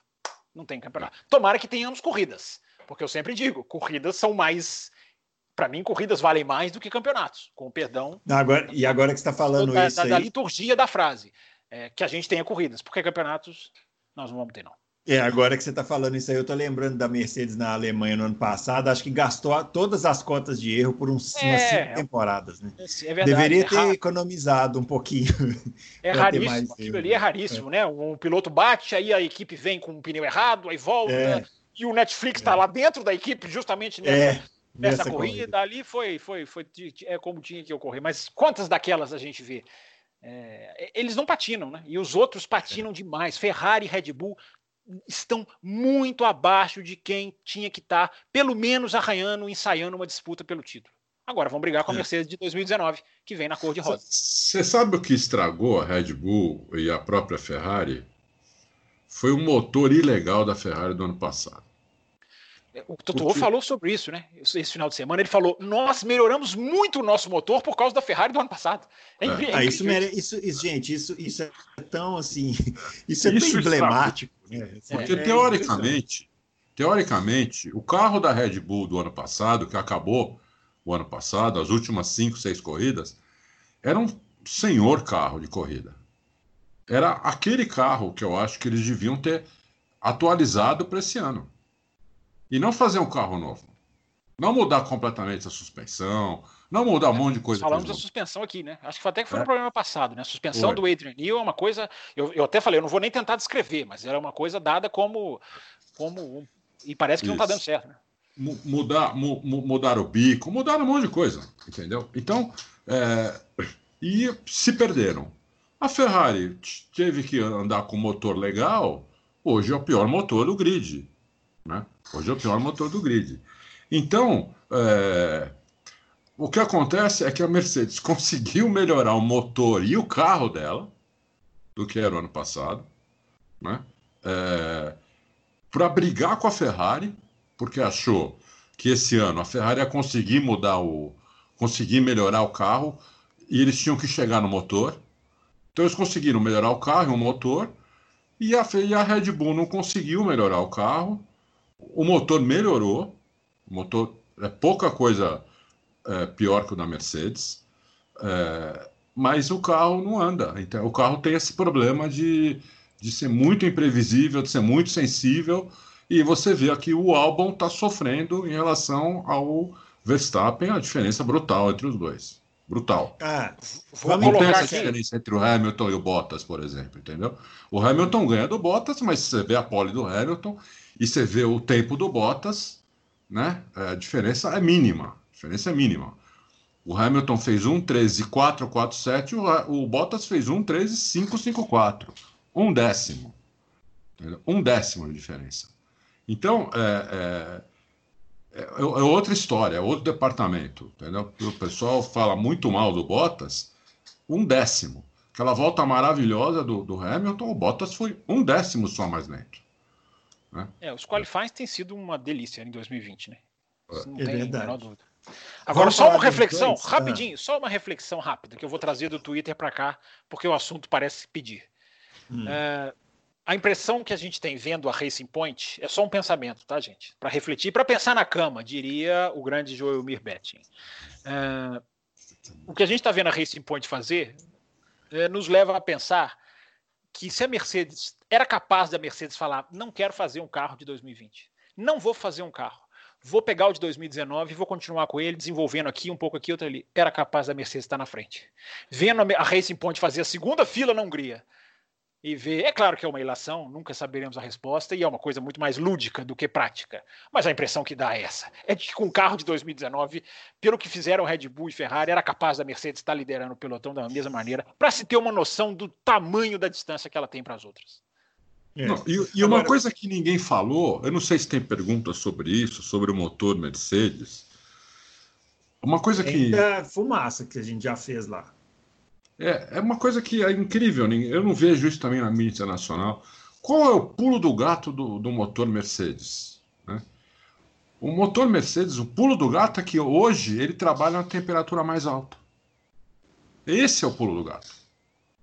Foi isso, eles mudaram, era o, é o mesmo motor de 2019, com uma arquitetura diferente na cabeça dos pistões né, no, e no cabeçote os dois cabeçotes, o motor é V, né? Que o motor consegue trabalhar numa temperatura mais alta que ele não conseguia antes. Isso muda completamente a questão aerodinâmica. Você é. pode fazer um carro muito mais eficiente aerodinamicamente se o seu motor resiste ao calor mais do que outros. Exatamente. Além do que, quando está aquele puta calor, eles não precisam tirar potência. Como eles que foi, precisavam. Que foi antes. o que os matou na Áustria no ano passado. Exatamente, né? exatamente.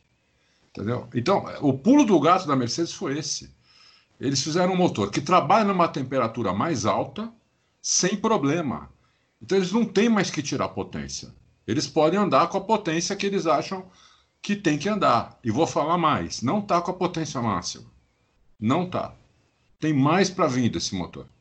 Não, não, nem, não precisa nem de atualização. Esse motor, do jeito que ele está hoje, ele não está com potência máxima eles podem fazer isso no, no, no software.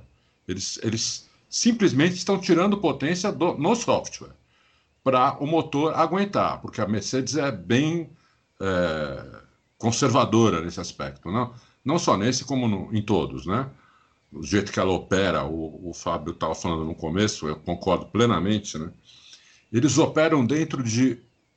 É, é, sempre eles têm margem de erro. Eles nunca operam no limite, eles operam com uma margem de erro. Entendeu? Então, é, não está na capacidade máxima o motor. Ele ainda tem cavalo para tirar desse motor. Esse motor foi feito para ter 50 cavalos a mais do que o outro. Não é, não é, não é para ter 50, é para poder liberar 50 cavalos, que no outro não podia. Porque o outro quebrava se fizesse isso. Como eu, eu quebrou... sugiro, eu sugiro, Adalto, esses sites de bolão começarem a fazer bolão, então, para quantos carros tomarão volta da Mercedes em Spa e Monza, por exemplo? É, porque se eles liberarem, aí vai ser uma, vai ser uma ignorância. Se, se, e se o motor, o motor aguentando, evidentemente, eles não, eles não têm. Por que, que eles também não liberaram? Porque a Mercedes quer dar volta em todo mundo. O ideal ali é pôr volta no terceiro colocado. Né? Como a gente já, como quem vê Fórmula 1 desde a década de 70, já viu muitas vezes. Quem viu Ayrton Senna e Prost colocando volta no Piquet em terceiro, um monte de vezes, colocando volta na Ferrari em terceiro, um monte de vezes, né? Hoje você não vê a Mercedes fazendo isso. Se ela conseguir liberar a potência máxima do motor, é capaz de ela pôr volta na Red Bull. Só Entendeu? três escaparam esse final de semana: Verstappen, Stroll e Albon. O resto é. todo conseguiu é. tomar o seu risquinho no capacete. Conseguiu tomar. A Ferrari tomou a volta. É. Mas no oh. ano passado quase tinha tomado também, né? Eles chegaram um minuto e pouco na frente da, da, da Ferrari também. É. Eu, eu, sinto o âncora um pouco ansioso. Não, é Vamos. só para a gente, porque nós, a gente estava falando da Red Bull, né, e, e, e desvirtuamos, aí só para a gente encerrar o tópico, é, duas coisas, duas perguntinhas sobre o álbum. É, o Budiene Fonteles e o Éder Matias querem saber se a Red Bull está prejudicando o álbum, porque soltaram ele no tráfego lá no sábado e, e é, no domingo ele pediu mais potência, não tinha mais potência, ele ficou bravo e tal no rádio. Eu achei engraçado, eu quis trazer essas perguntas aqui, porque eu escrevi sobre o álbum lá, quando teve aquela primeira corrida, que ele bateu com o Hamilton e tal, e várias pessoas responderam falando assim que o álbum é, teve um que falou que o, a família do álbum é acionista da Red Bull. Então, o álbum é protegido da Red Bull e tal. Não, não. Aí agora. Não é, não é, não. Então, não é, exatamente, não é. E agora já mudou, já mudou o disco. Agora é o álbum sendo prejudicado. Vejam é. como vai de um extremo a outro. Né? É, é isso mais, mais, mais, mais só, só não, peraí, só para esclarecer, gente, a família do álbum não é parente de ninguém na Red Bull, tá? A pessoa que falou isso lá no comentário da minha colina foi é, amplamente desmentida e não retornou lá para é, confirmar a sua tese se a gente pode chamar é, assim. Porque as pessoas confundem, né? Porque mais de 5, 51% da Red Bull é de um grupo da Tailândia. Da Tailândia. É isso. É. Não é o álbum. Não é o, a Tailândia não é só o álbum, tem mais gente lá. E o álbum, é. então, você mesmo já explicou aqui, né, o, o, o, Fábio? Nem tailandês é, né? Na verdade, ele é, é inglês. Foi, corre, é, foi, foi, duas vezes na Tailândia. Enfim, a família é, a raiz é, mas ele é inglês. É. Mas agora vamos fazer o esclarecimento contrário: se ele está sendo prejudicado ou não, já que antes ele estava sendo favorecido. Ah, eu não acredito nessas coisas, não. Mas eu, eu, eu, essa, eu vou. Eu, como eu já gastei muito tempo do programa, essa você sinto. Eu não, não claro que não, claro que não. Imagina, o, o, o, o Christian Horner saiu até em defesa dele. É, claro que troca não. Troca o cara. A, a pra que, que vai prejudicar o cara? Se não gosta do cara, faz. Não fez isso com o Gasly, não fez isso com o Kvyat. Troca é, o cara se não gosta dele. A Red, Bull, a Red Bull é a equipe mais sincera da, do, do, do, mundo do, do automobilismo. Ela, ela tira o piloto na hora que ela quer. Vai é. prejudicar é. o quê? Ela precisa de ponto. Ela chegou nesse final de semana atrás da McLaren em pontos. Ela, é. ela, ela precisa de ponto. Exatamente. É isso aí. Bom, vamos passar para o fundo do grid. O que, que, vocês acham agora? Falar das equipes lá de trás. Na, no, no, no, programa passado a gente falou do, das equipes do meio, né? Racing Point, apesar que Racing Point não é mais tão do meio, mas Renault e McLaren. Não é nada é, do meio. Não é nada do meio. Vamos falar das equipes menores aí, Haas, Alfa Romeo e Williams. O Jonah, Jonah, Jonathan Duarte. Nós vamos pular a McLaren, Renault, essas coisas. Calma, a McLaren está aqui. O Jonatas Duarte Lima, pensando mais para o fundo do pelotão, Williams, Alpha Tauri, Haas e Alfa Romeo. Quem vocês acham que pode se sair melhor nesse ano e com maiores chances de poder aparecer no meio do pelotão em 2021, apesar das poucas mudanças na, apesar das poucas mudanças previstas? Quais equipes ele falou? Williams, Alpha Tauri, Haas e Alfa Romeo. As da, as da rabeira. Hum. Pô, pergunta Pode falar, difícil. Dalton. Aproveita. Vai, Fábio. Ah, eu acho o seguinte, resumidamente, a Williams é uma coisa em qualifying, outra em corrida. Impressionante a diferença.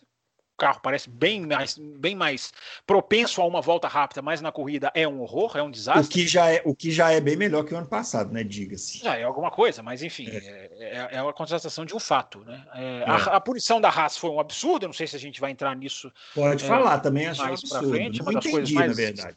absurdas de, de, que é impressionante, né? A Fórmula 1 é muito, muito engessada para algumas coisas, mexe, se mexe com a velocidade de um mastodonte e, e até perceber isso vai, vai parece que vai Vamos demorar. aproveitar, que você, vamos aproveitar que você tocou nesse assunto. William Soares, qual a diferença da ajuda dada pelos engenheiros na dupla da Haas e a ajuda que os engenheiros deram para o Norris na Áustria? Pois é, vamos lá. Isso é, isso, é, isso é importante deixar claro. A regra ela proíbe a instrução na volta de apresentação. Então, porque se as pessoas então não essa é a primeira pergunta que precisa ser respondida objetivamente. É proibido dar instrução na volta de apresentação? É, mas chamar para o box não é uma instrução. Aí é que, Não eu, aí, aí- Boa, aí é que eu questiono. Entendeu? Você, uma coisa é você fazer o que eu contestei semana passada. Até não fui xingado, achei que fosse ser mais xingado. É, é, aperta o botão 5 segundos, solta nessa curva. Nessa aqui agora você vai mistura tal. É um engenheiro quase que pilotando o carro. Outra coisa é falar, gente, vem pro box, vamos tentar uma sacada genial aqui. Nós estamos no, no buraco, nós não temos dinheiro, nós estamos no fundo do. Vamos tentar, vamos atirar para ver se a gente consegue. Absolutamente esportivo, absolutamente do jogo. É, e aí os caras consideraram isso, Bruno Aleixo, Santiago, como, uma, Hum. como auxílio de pilotagem.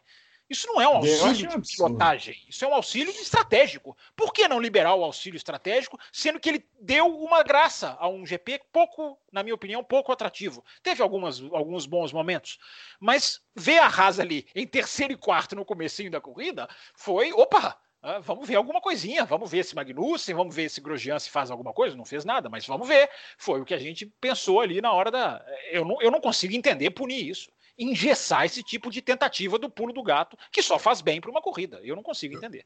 Eu também, Também não. não entendo. ainda, ainda mais que nós publicamos hoje um texto de colaborador. Hum. E ele colocou, eu não, não sei onde ele achou, mas achou o rádio com o Magnus, da equipe com o Magnussen e com o Grosjean. Uhum. E quem teve a ideia de trocar foi os pilotos. Ah, é? É. Pior ainda, então. né? O que só Pior agrava. ainda, é pior ainda. O Magnussen fala assim pro cara: ah, nós fizemos a coisa errada, há uma linha seca. Uhum. A segunda, quem começa a, a conversa é o engenheiro dele. Olha, todos os outros estão nos pneus intermediários, vamos fazer isso funcionar. Aí o Magnussen responde, não concordando com ele: Não, nós fizemos a coisa errada, há uma linha seca. Aí, aí o, o, o, o, o engenheiro pergunta: Entendido, o que você quer fazer? Largamos e depois descobrimos? O Magnussen, entendido. Aí o cara fala: Ok, Kevin, vamos para o box agora. Quer dizer, ele aceitou a sugestão do Magnussen. E com, e com o Grosjean, a, conver- a a conversa começa com o Grosjean. O Grosjean dizendo assim: a pista já está secando bastante. Estou quase tentado aí para o box colocar slicks. Aí o, o engenheiro responde: box, Roman, box. Qual Quer o dizer, problema com isso? Né? Qual o Qual é problema, o com isso? problema disso, meu? Eu- algumas regras são, são impressionantes. né? Eu É. acho que essa regra cai, Adalto. Eu acho que é igual o Canadá 2019. Eu acho que eles vão sentar na mesa e vão falar assim, gente, ué, peraí, não é É, possível. cai, mas prejudicou uma equipe que fez um corridão, principalmente o Verdade. Magnussen, né? E precisava muito dos pontos, ainda marcou um pontinho, mas, poxa, né? Mas é uma pode fazer toda a que qual- diferença. É, qualquer pontinho para uma equipe como a diferença. Haas esse ano vai fazer muita Sim, diferença. sim, Ué. sim. Absurdo. É. Agora, a última pergunta aqui sobre essa turma de trás. O Carlos Márcio está falando o seguinte: que o Lafitte tomou cinco voltas do Hamilton. É possível que ele se desenvolva mesmo que ainda deixe muito a desejar como Stroll, ou é um caso de patrocínio ainda pior que o canadense? O, o Latifi, ele teve um problema sério que foi que a equipe Pior, que o, soltou ele. canadense, pior É. que o canadense foi ótimo, né? porque ele é canadense também. A família também. é. Exato, é, exato. Mas o Latifi, ele a equipe soltou ele na frente do Carlos Sainz, né? E, e- e ele acabou furando o pneu e rodou. E depois eu vi, acho que eu vi hoje no vídeo da, da aquela, aquele vídeo que a Fórmula 1 solta com as, um resumo das câmeras on board. o Latifi teve que voltar para o box a 2 por hora. Por isso que a corrida dele acabou. Então não, não dá para. fez cinco né? paradas. E fez cinco é, paradas. Não, é, não dá para. Até acho que pode ser questionável a, a presença do Lafitte na Fórmula 1, mas não nessa corrida. Né? Lafitte, não, é, cuidado. Latifi. Cuidado para não Latifi, confundir com o Jacques Lafitte. É, é, é, Não sei se o Adalto quer falar dele. Não, e o Carlos Márcio só só para é. É. Ele, eu, achei, eu achei que ele foi bem na, na, na classificação. É, e depois aconteceu aquele problema que a, foi culpa da Williams, entendeu? Ele estava na frente, inclusive, do, de uma McLaren ali. Isso. Entendeu? Foi porque Sim, dois, é né? o Carlos Sainz. É, é o Carlos ah, Sainz, entendeu? Não, então, não é, eu não entendi também é, por que, por que, o que, por que, que estão é, falando mal do cara. O cara foi bem, entendeu? Eu achei que o cara foi bem. Mas só o registro, né? É um esquema, como bem disse o ouvinte, quem foi, Bruno? É... Carlos Márcio. Carlos Márcio. Que é um, é um da filosofia estro, estrolana de ser. Sim, é, sim, sim. É um pai que, põe dinheiro e um piloto que provavelmente vai ficar 2025, 26, 27 e lá vai. É, e isso tem que ser falado. Isso tem que ser falado. Ele, ele foi até bem na Fórmula 2, não, não brilhou, não é um piloto para mim que, que, nunca mostrou muito brilho, mas foi ele relativamente bem. Agora, as razões que ele está lá são, o ouvinte apontou muito bem. É, é, eu não sei se é pior que o canadense, porque eu não sei qual canadense é pior nessa situação, qual é mais assintoso, no sentido de quem está fazendo mais mal ao automobilismo. Enfim, mas o Lance Stroll, inclusive, está tá começando a, arrebatar, a, reganhar, a arrebatar fãs, Bruno.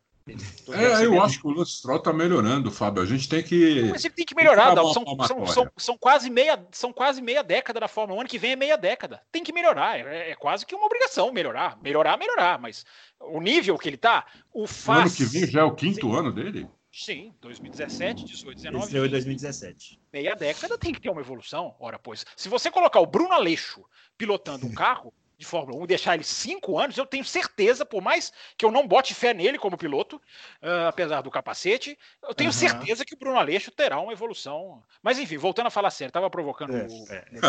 a questão do, do Stroll, que pilotou muito bem esse final de semana, não há menor, não há menor contestação quanto a isso.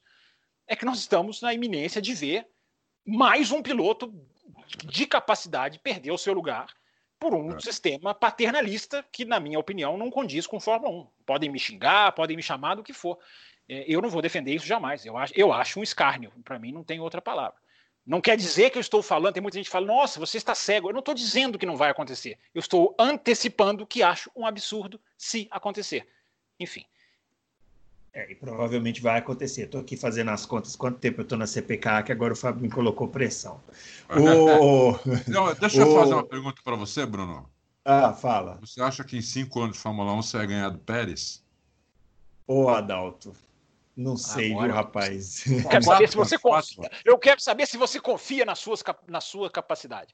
Embora o Stroll tenha ganhado do Pérez um final de semana, gente. Um é, final de semana. Calma lá. Calma. Eu não sei, não vou responder isso, porque eu acho que está um pouco distante da minha realidade, viu?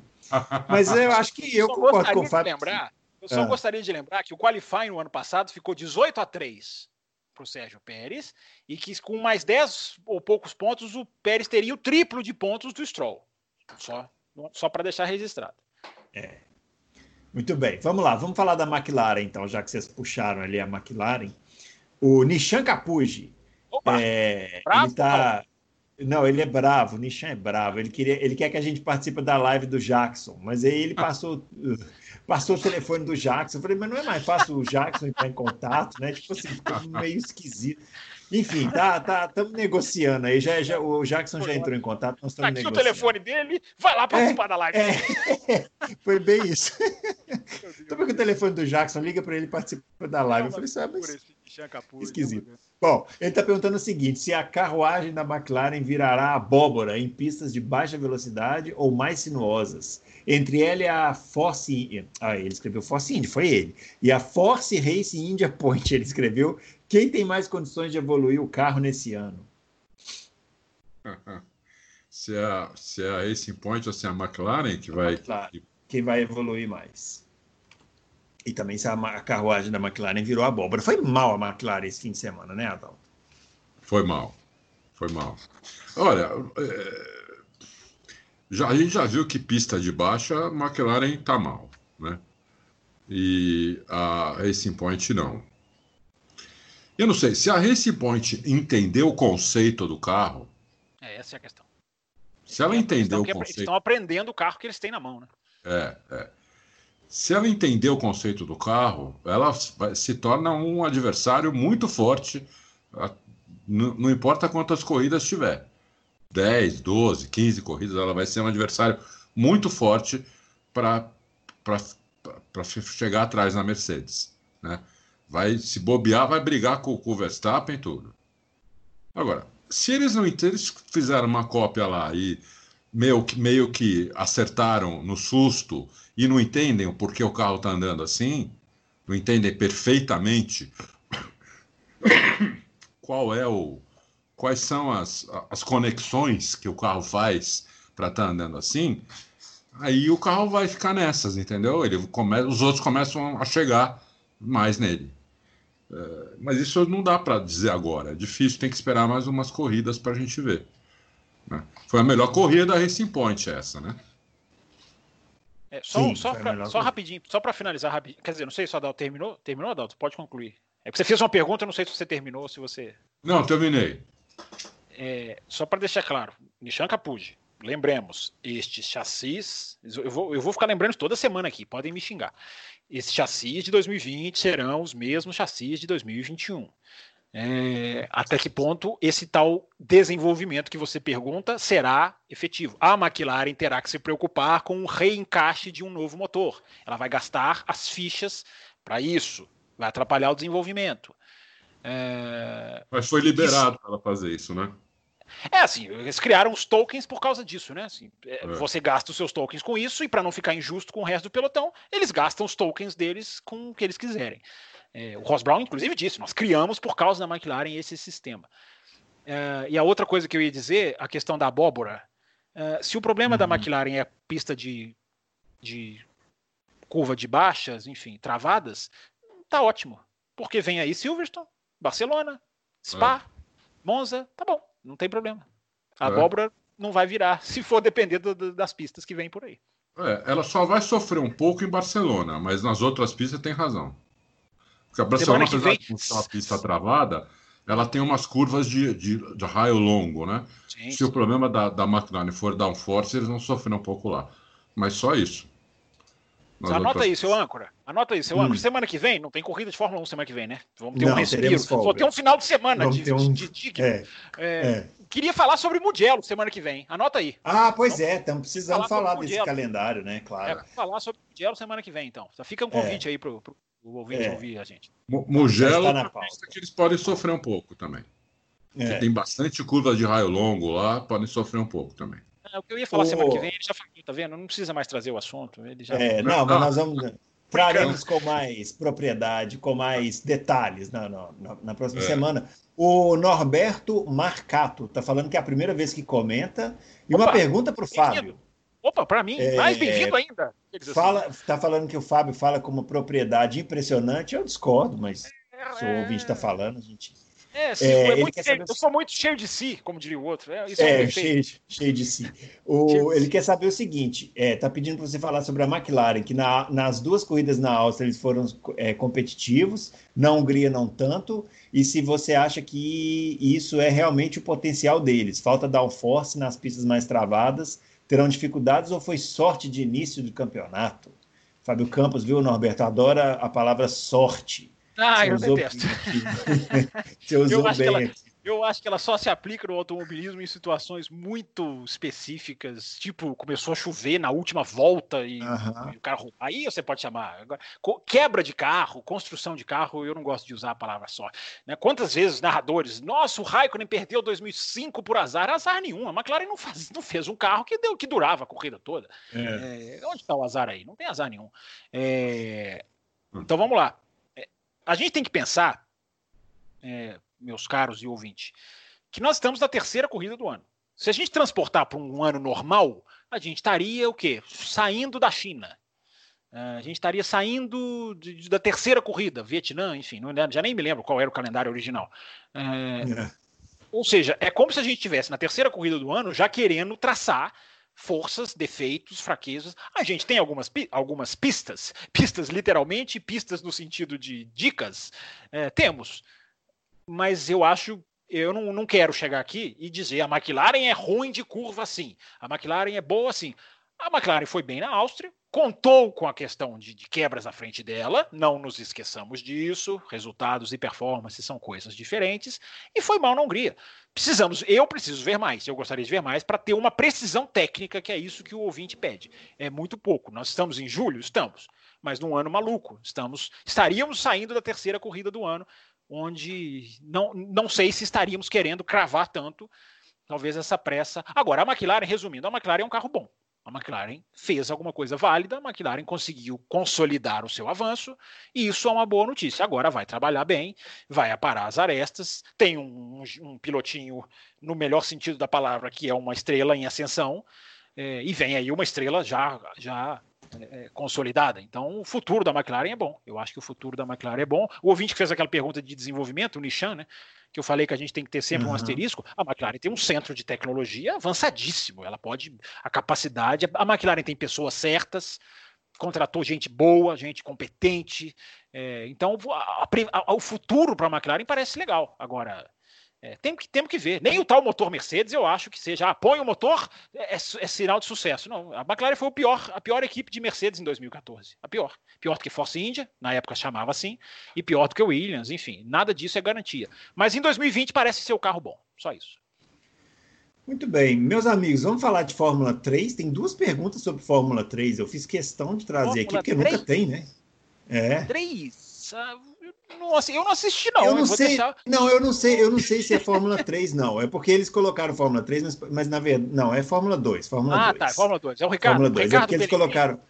É, eles, é porque é o Ricardo Pellegrini e o, o Doutor Caveira. Os dois colocaram aqui. Ficando... O pessoal tá fazendo doutorado na quarentena, hein? Todo mundo já se chamando de doutor, Jalim. É, né? pois é. Fazendo doutorado aí na quarentena. Exatamente. Embora o doutor Jalim seja um, um, doutorado que eu mesmo dei para não ter que falar o nome dele, ah, né? Tá e certo. o doutor Caveira. É, é um, título honorário de doutor. Um título honorário. O doutor Caveira já é do doutorado, claro. Né? Como diria o Didi Mocó, doutor. Você seria, você seria atendido por um doutor que chega num consultório, por favor, por gentileza, o doutor Caveira vai te atender em é, Jamais. Eu me levanto e vou embora. O Caveira, é, claro, desculpa, mas eu me ainda mais, ainda mais em épocas de Covid.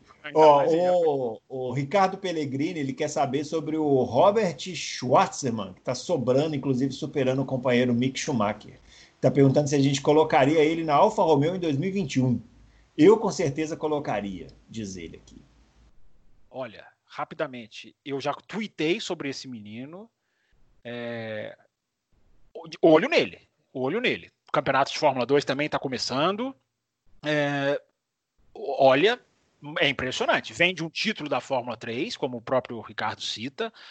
É, sentou na prema. O Schumacher, com um ano de experiência, não consegue, não teve o mesmo rendimento nas quatro primeiras corridas do ano, por exemplo.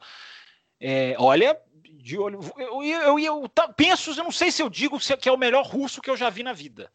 É, porque hum. o parâmetro dos russos, quem que a gente tem? Kvyat, Petrov, tem mais? Tem mais alguém que eu estou esquecendo, Adalto? Tem, Petrov tem o, o primeiro, né? Tem o Isakayan, que Mazepan, né? Não tem o Mazepan? Nikita Mazepan, esse não vai é. muito para frente. Esse é pai, é. pai, tá lá, aplicando tudo. É. Né? É, mas o Schwartzman, olha, é, é impressionante. A turma da Fórmula 2 esse ano me surpreende positivamente. A Fórmula 2 viveu anos, alguns anos de, de qualidade baixa no grid. Esse ano, o contrário uma geraçãozinha muito boa, um Lungard, que é da Renault, o próprio Zou, chinês, está tá evoluindo, uh, o Marcos Armstrong parece um bom piloto também, o Callum Aylott, que é da Ferrari. É, olha... Aproveita e fala os da Red Bull aí, que você já responde, doutor Caveira. Da Red Bull não vão muito bem assim, né? Então, os Red Bull estão. É. Tão, é, é, é, um japonês, o Tsunoda, que foi até bem na Áustria, por exemplo, e o Daruvala, que é um indiano. Enfim, é, uhum. eu, não, eu ainda não os vejo no nível desses que eu acabei de citar.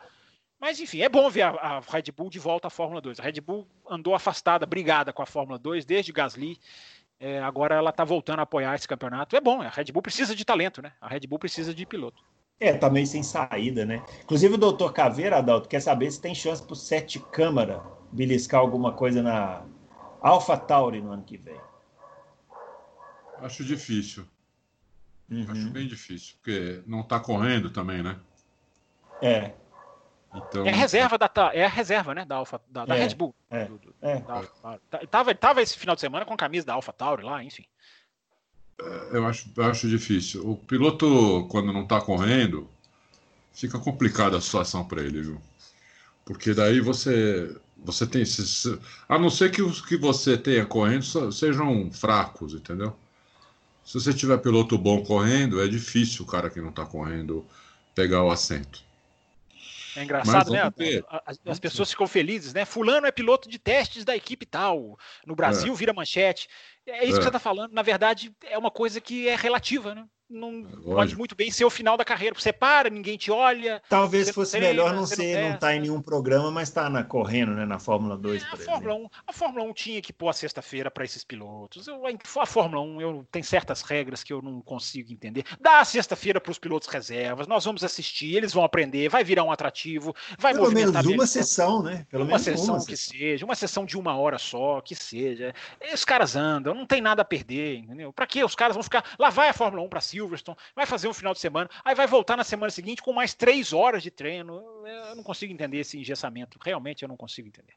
É, fa faria muito bem isso. Se fosse, por exemplo, o TL1 ser só para os pilotos reservas. Já pensou que legal? Ia ser bem legal. Teve uma, um Mick ano Schumacher, que teve A gente já viu o Mick Schumacher. Não, em 2004, Bruno, as Isso. equipes tinham, É. as seis piores tinham um terceiro carro. É na época que existia dinheiro no mundo, né? É, É. a- a- as, as seis piores tinham um terceiro carro. Então a Jaguar tinha um carro, a Minardi quase não usava mais de vez em quando, tinha a BMW, punha lá um terceiro carro. Aliás, a BMW é 2006, não é 2004. É, o ela Vettel colocava- foi nessa, né? O é, Vettel é, foi é, nessa. mas o Vettel foi trocando pelo titular. O Vettel, é assim, tirava um titular e entrava o Vettel, como fazem hoje. Aham. Agora, em 2004 você tinha ali seis equipes que podiam entrar com um piloto, um piloto reserva de teste. Seria uma atração. Se a gente fazer a lista, a gente citou aqui o Pietro Fittipaldi, a gente ia ver o Pietro Fittipaldi na sexta, a gente ia ver o, o Mick Schumacher, quem mais? A gente ia ver o, o Buemi, que seja, que a gente já viu. Mas enfim, a gente ia ver uma escalação legal, diferente. Não, mas dá, aí, a, a- a- por exemplo, a Red Bull ia pôr um, um moleque desse do, do- da, da Fórmula 2, ou ia pôr, sei lá é, quem, verdade, ia é pôr. verdade, é verdade, é, Né? não ia pôr o Buemi, é verdade. Ia pôr o Boemi. É porque a Red Bull ia precisar de dois, né? Ela É, ia precisar de um AlphaTauri. O, o Sete Câmara seria um candidatíssimo para andar na Seria. sexta-feira. Se a sexta-feira tivesse, tivesse liberado. Ele é o reserva, ele tá, repito, ele estava na Hungria esse final de semana, lá, paramentado com as roupas da, da AlphaTauri. É uma pena mesmo. Bom, vamos para umas perguntinhas rápidas aqui para a Pai gente bola encerrar a agora, Fórmula 1. entramos no pai bola. Pai bola. Ô, Plínio Rodrigues, é, qual vai ser a cor da, da Aston Martin em 2021? Será que vai manter o rosa? Pode ter rosa É verde, por patrocínio, mas o verde é a característica da, da, da Aston Martin. Verde É. escuro, bonito. Vai virar mangueira, então, verde e rosa, né? É, boa. Boa, boa. Ó, A outra pergunta do Plínio a gente traz na semana que vem, porque o, o que, que como o Fábio isso. comentou aqui. Não, porque a gente fala do calendário, né? Que aí a gente pode Ah, falar é das outras tal. Certo. Plínio, É, pode xingar ele, Plínio. Os seus xingamentos a ele nos comentários É. eu sempre corroboro, mas vamos lá. Claro. O Tom, qual cenário, qual com o atual cenário de domínio Hamilton-Mercedes e a competência por muitas vezes provada, 2022 começa a ficar em risco deles saírem na frente como em 2014? E aí, Adalto, você acha que eles vão ter essa, essa perspicácia de novo que eles tiveram lá em 2014? Olha, como, como o Fábio disse no começo do, dessa edição, a Mercedes opera de uma maneira realmente. Eles já estão trabalhando nesse carro do que era para para 2021 e agora virou para 2022 eh, desde o começo do ano passado, entendeu? Então eh, eles vão chegar em 2022 com o carro completamente é, ajustado, entendeu? Eu não sei, eu não sei as outras equipes se estão fazendo isso, mas a Mercedes tem capacidade técnica, tem dinheiro, tem organização, é, tem tudo para chegar lá com o carro, o melhor carro possível, entendeu? Então é complicado. É, eu não sei se geralmente nessas mudanças de regulamento muda, muda bastante a, a ordem hierárquica das equipes. Eu não, eu não sei dessa vez se vai mudar, né? Vamos ver. Vamos ver. É engraçado porque. Tem ah, só duas coisas rapidinhas para considerar. É, eles ainda estão atualizando parâmetros desse carro. Então, É. assim, não tem ninguém que está avançado. Os caras podem estar, sei lá, rabiscando algumas coisas. E este carro, pela primeira vez na história da Fórmula 1, ele só pode ser trabalhado em túnel de vento a partir do dia 1 de janeiro de 2021 para evitar esses saltos como a Mercedes fez em 2014. É, são tudo, eu estou falando que são regras, gente. Como vai ser a realidade, eu não vou tentar prever, mas existem esses dois. A Fórmula 1 está de olho, o Ross Brown já disse isso. A Fórmula 1 está de olho em, não- em- em segurar o máximo possível para que ninguém dê o pulo do gato antes. E por isso que eu sou a favor de mudar esse carro o quanto for para não deixar ninguém dominar isso antes da hora. Inclu- Muito bem, e- ó. cê- O- olha, ah. isso, isso que você falou tem razão, porque o, o Dude me falou que tá devagar o, o negócio É, lá. sim. É, pro carro fazendo de novo. propósito. É. Deu uma, deu uma, deu uma um parada. esfriado. É, deu uma esfriada. O Mailton Tavares quer saber a nossa percepção sobre a entrevista do Vettel com Martin Brandel. Ele está achando que não foi muito bem Como eu aproveitada. avisei aqui, como eu avisei aqui semana passada. Falou, desabafou, é, uma, é um É, entrevistado então. legal, é uma pessoa legal, super bacana, parece se entrevistar, porque não fala com assess por assessoria de imprensa, ele, Alonso, Hamilton, são caras que você vê que tá pensando, eles pensam para falar. Eles não falam no piloto automático. Mas, como a gente falou semana passada, esse procedimento de convocar entrevista é comum, não é tão raro assim. E eu não vi nada demais. Assim, não falou nada demais. Falou legal algumas coisas, se arrependeu do modo como saiu da Red Bull. Enfim, mas nada de. Não sei se o Adalto chamou a atenção dele alguma outra coisa. E eu te interrompi, Bruno, não deixei nem você terminar de ler a pergunta. Não, mas é isso. A pergunta era essa mesmo. Se a gente. É, se ficou faltando coisas né, na, na- entrevista. Eu concordo. Quem foi que fez a pergunta? Mailton Tavares. Eu concordo com ele. Eu achei que o.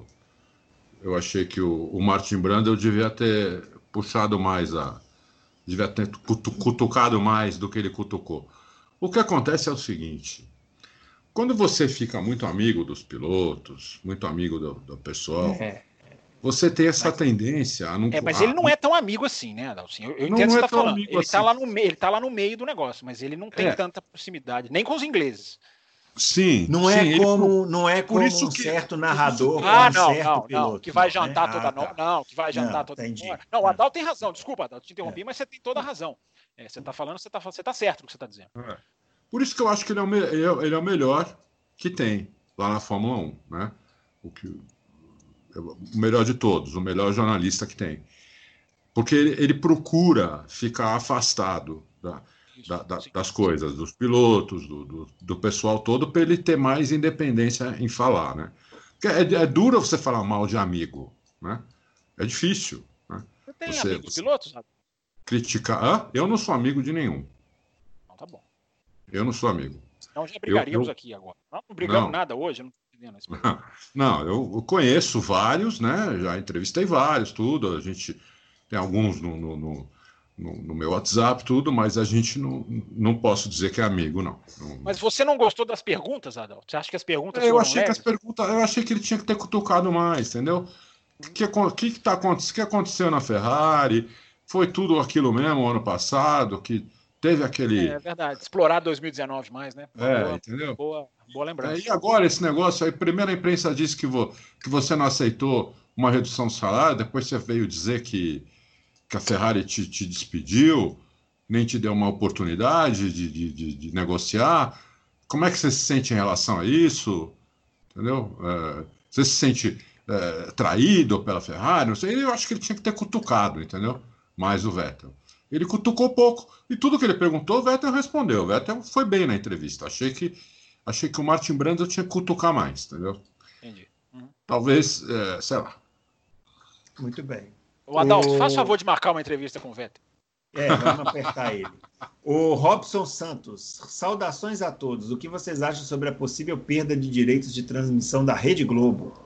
É, essa, pergunta, eu- essa pergunta é o novo Alonso. Você já reparou que essa pergunta é, o novo É. Alonso? É, Eu e acho que todos que acompanham estão torcendo muito para que outra TV assuma essa responsabilidade. Sei não, Eu não viu? sei, É- eu não sei TV se é ruim. brasileira com Eu não sei se TV brasileira é com vocês. Não Eu não sei se entra naquela frase de assim, é pior com ela, é ruim com ela, pior sem ela, viu? Mas, mas vai lá, Adalto. é lógico, mas não. Escuta. A Globo transmite a Fórmula 1 para o Brasil desde 72, só não transmitiu em 80, quando a Bandeirantes pegou. Ah. Né? Mas isso e é depois uma voltou a. Está dizendo isso que é uma qualidade ou isso é um defeito? Não, isso é uma qualidade. Ela transmite, nunca deu, nunca deu um cano, entendeu? É, tá sempre lá. É, transmitindo. A gente pode, poderia ser melhor, lógico que poderia ser melhor, não tenho nenhuma dúvida quanto a isso. Mas está sempre lá, tem ganha dinheiro com isso, passa na TV aberta, que pouquíssimos países no mundo, você conta na mão, no, na, numa mão, quantos países do mundo passa a, a Fórmula 1 em TV aberta. Numa mão você conta. É, a Globo passa na TV aberta desde 72, nós estamos em 2020. Quanto dá isso? 50, 48 anos?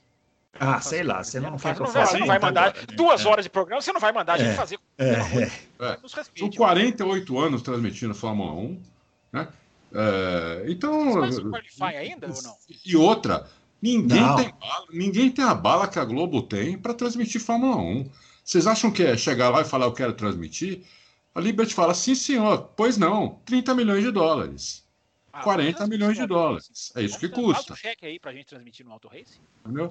aí os caras vão ter que achar patrocinador que, vão, que vai cobrir isso e ainda vai ganhar, ainda vai, ainda tem que ganhar.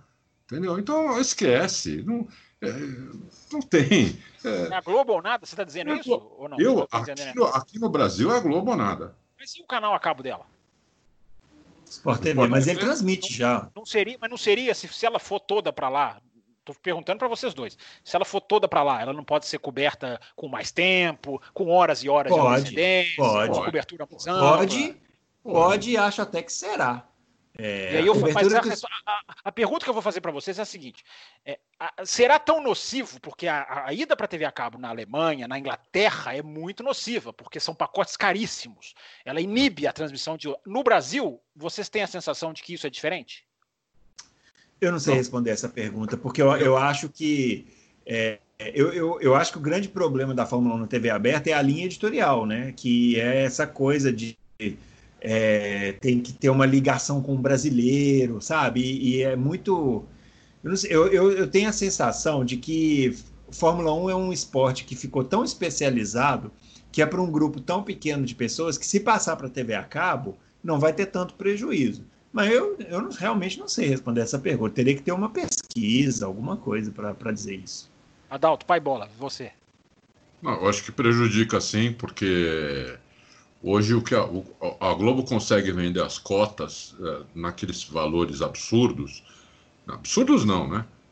Se fosse absurdo, ninguém pagava. Naqueles valores altíssimos, é, porque passa na TV aberta e dá lá os seus 11 pontos de audiência, 12, 10, depende do, da, da, da, corrida, depende da hora, é, que isso aí dá mais de 10 milhões de pessoas, né?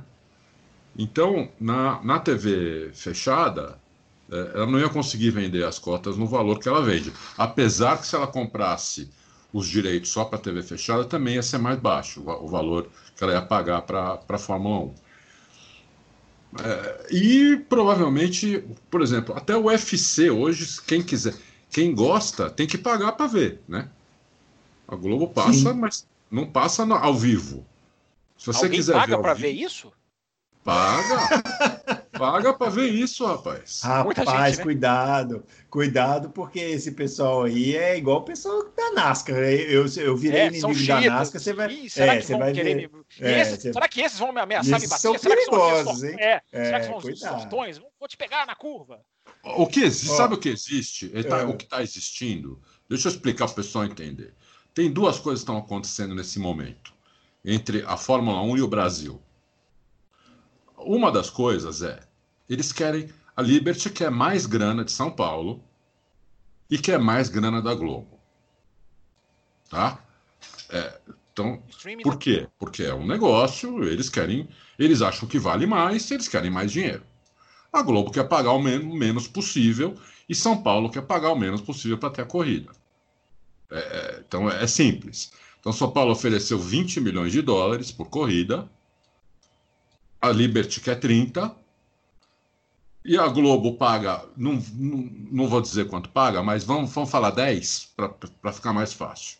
A Globo quer 10, a, a Globo paga 10, a Liberty quer 20, entendeu? E a Globo diz que não vai pagar 20 e a Liberty diz que não aceita 10. Então eles vão chegar nos 15, mais ou menos. Que é o que vai acontecer com Interlagos também.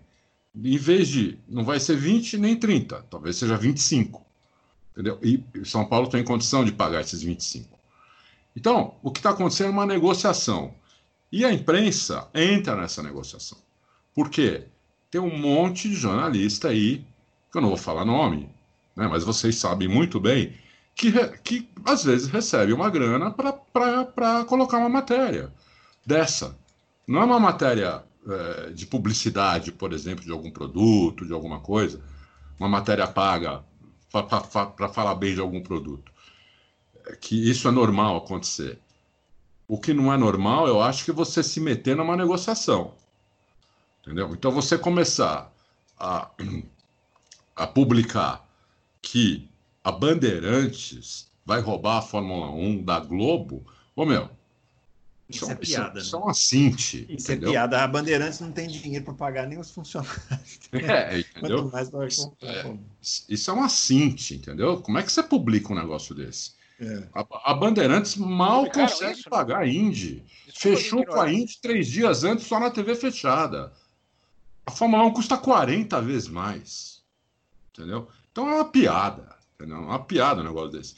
O outro vai e coloca que não, vai, vai correr no Rio de Janeiro. Vi isso até no UOL, cara. Falei, meu, vocês estão brincando. Como é que pode? Como que vai correr no Rio? Não tem, não tem cravaram, pista. cravaram textualmente? Cravaram que vai correr no Rio. Não tem pista. Como é que vai correr no, no lugar que não tem pista? Então, ah, quer dizer, sabe? Flamengo ali, uma curvinha ali, não? Hã? Faz uma curvinha ali no aterro do Flamengo. É. A coisa tá no Rio, é assim, faz ali uma zebra ali no aterro do Flamengo e vai. Não, não chegaram a cravar, mas falaram que estava ah, muito. Bom. As negociações estavam muito avançadas. Não sei quem já tinha ido para lá, já tinha vindo para cá, já estavam. Já tavam, tipo assim, vai, vai para lá, entendeu? Vai para lá. É, é, tá na cara para quem é isso, né? É para é, é o governador de São Paulo, é para é a Globo, é para um monte de coisa, entendeu? É porque tá, tá se metendo em negociação e provavelmente está recebendo algum por isso, entendeu? Então o pessoal tem que ter um pouco de bom senso para entender quando lê alguma coisa o que, o que tem por trás daquilo, entendeu? Então, por enquanto, pode até acontecer. Pode acontecer um milagre, entendeu?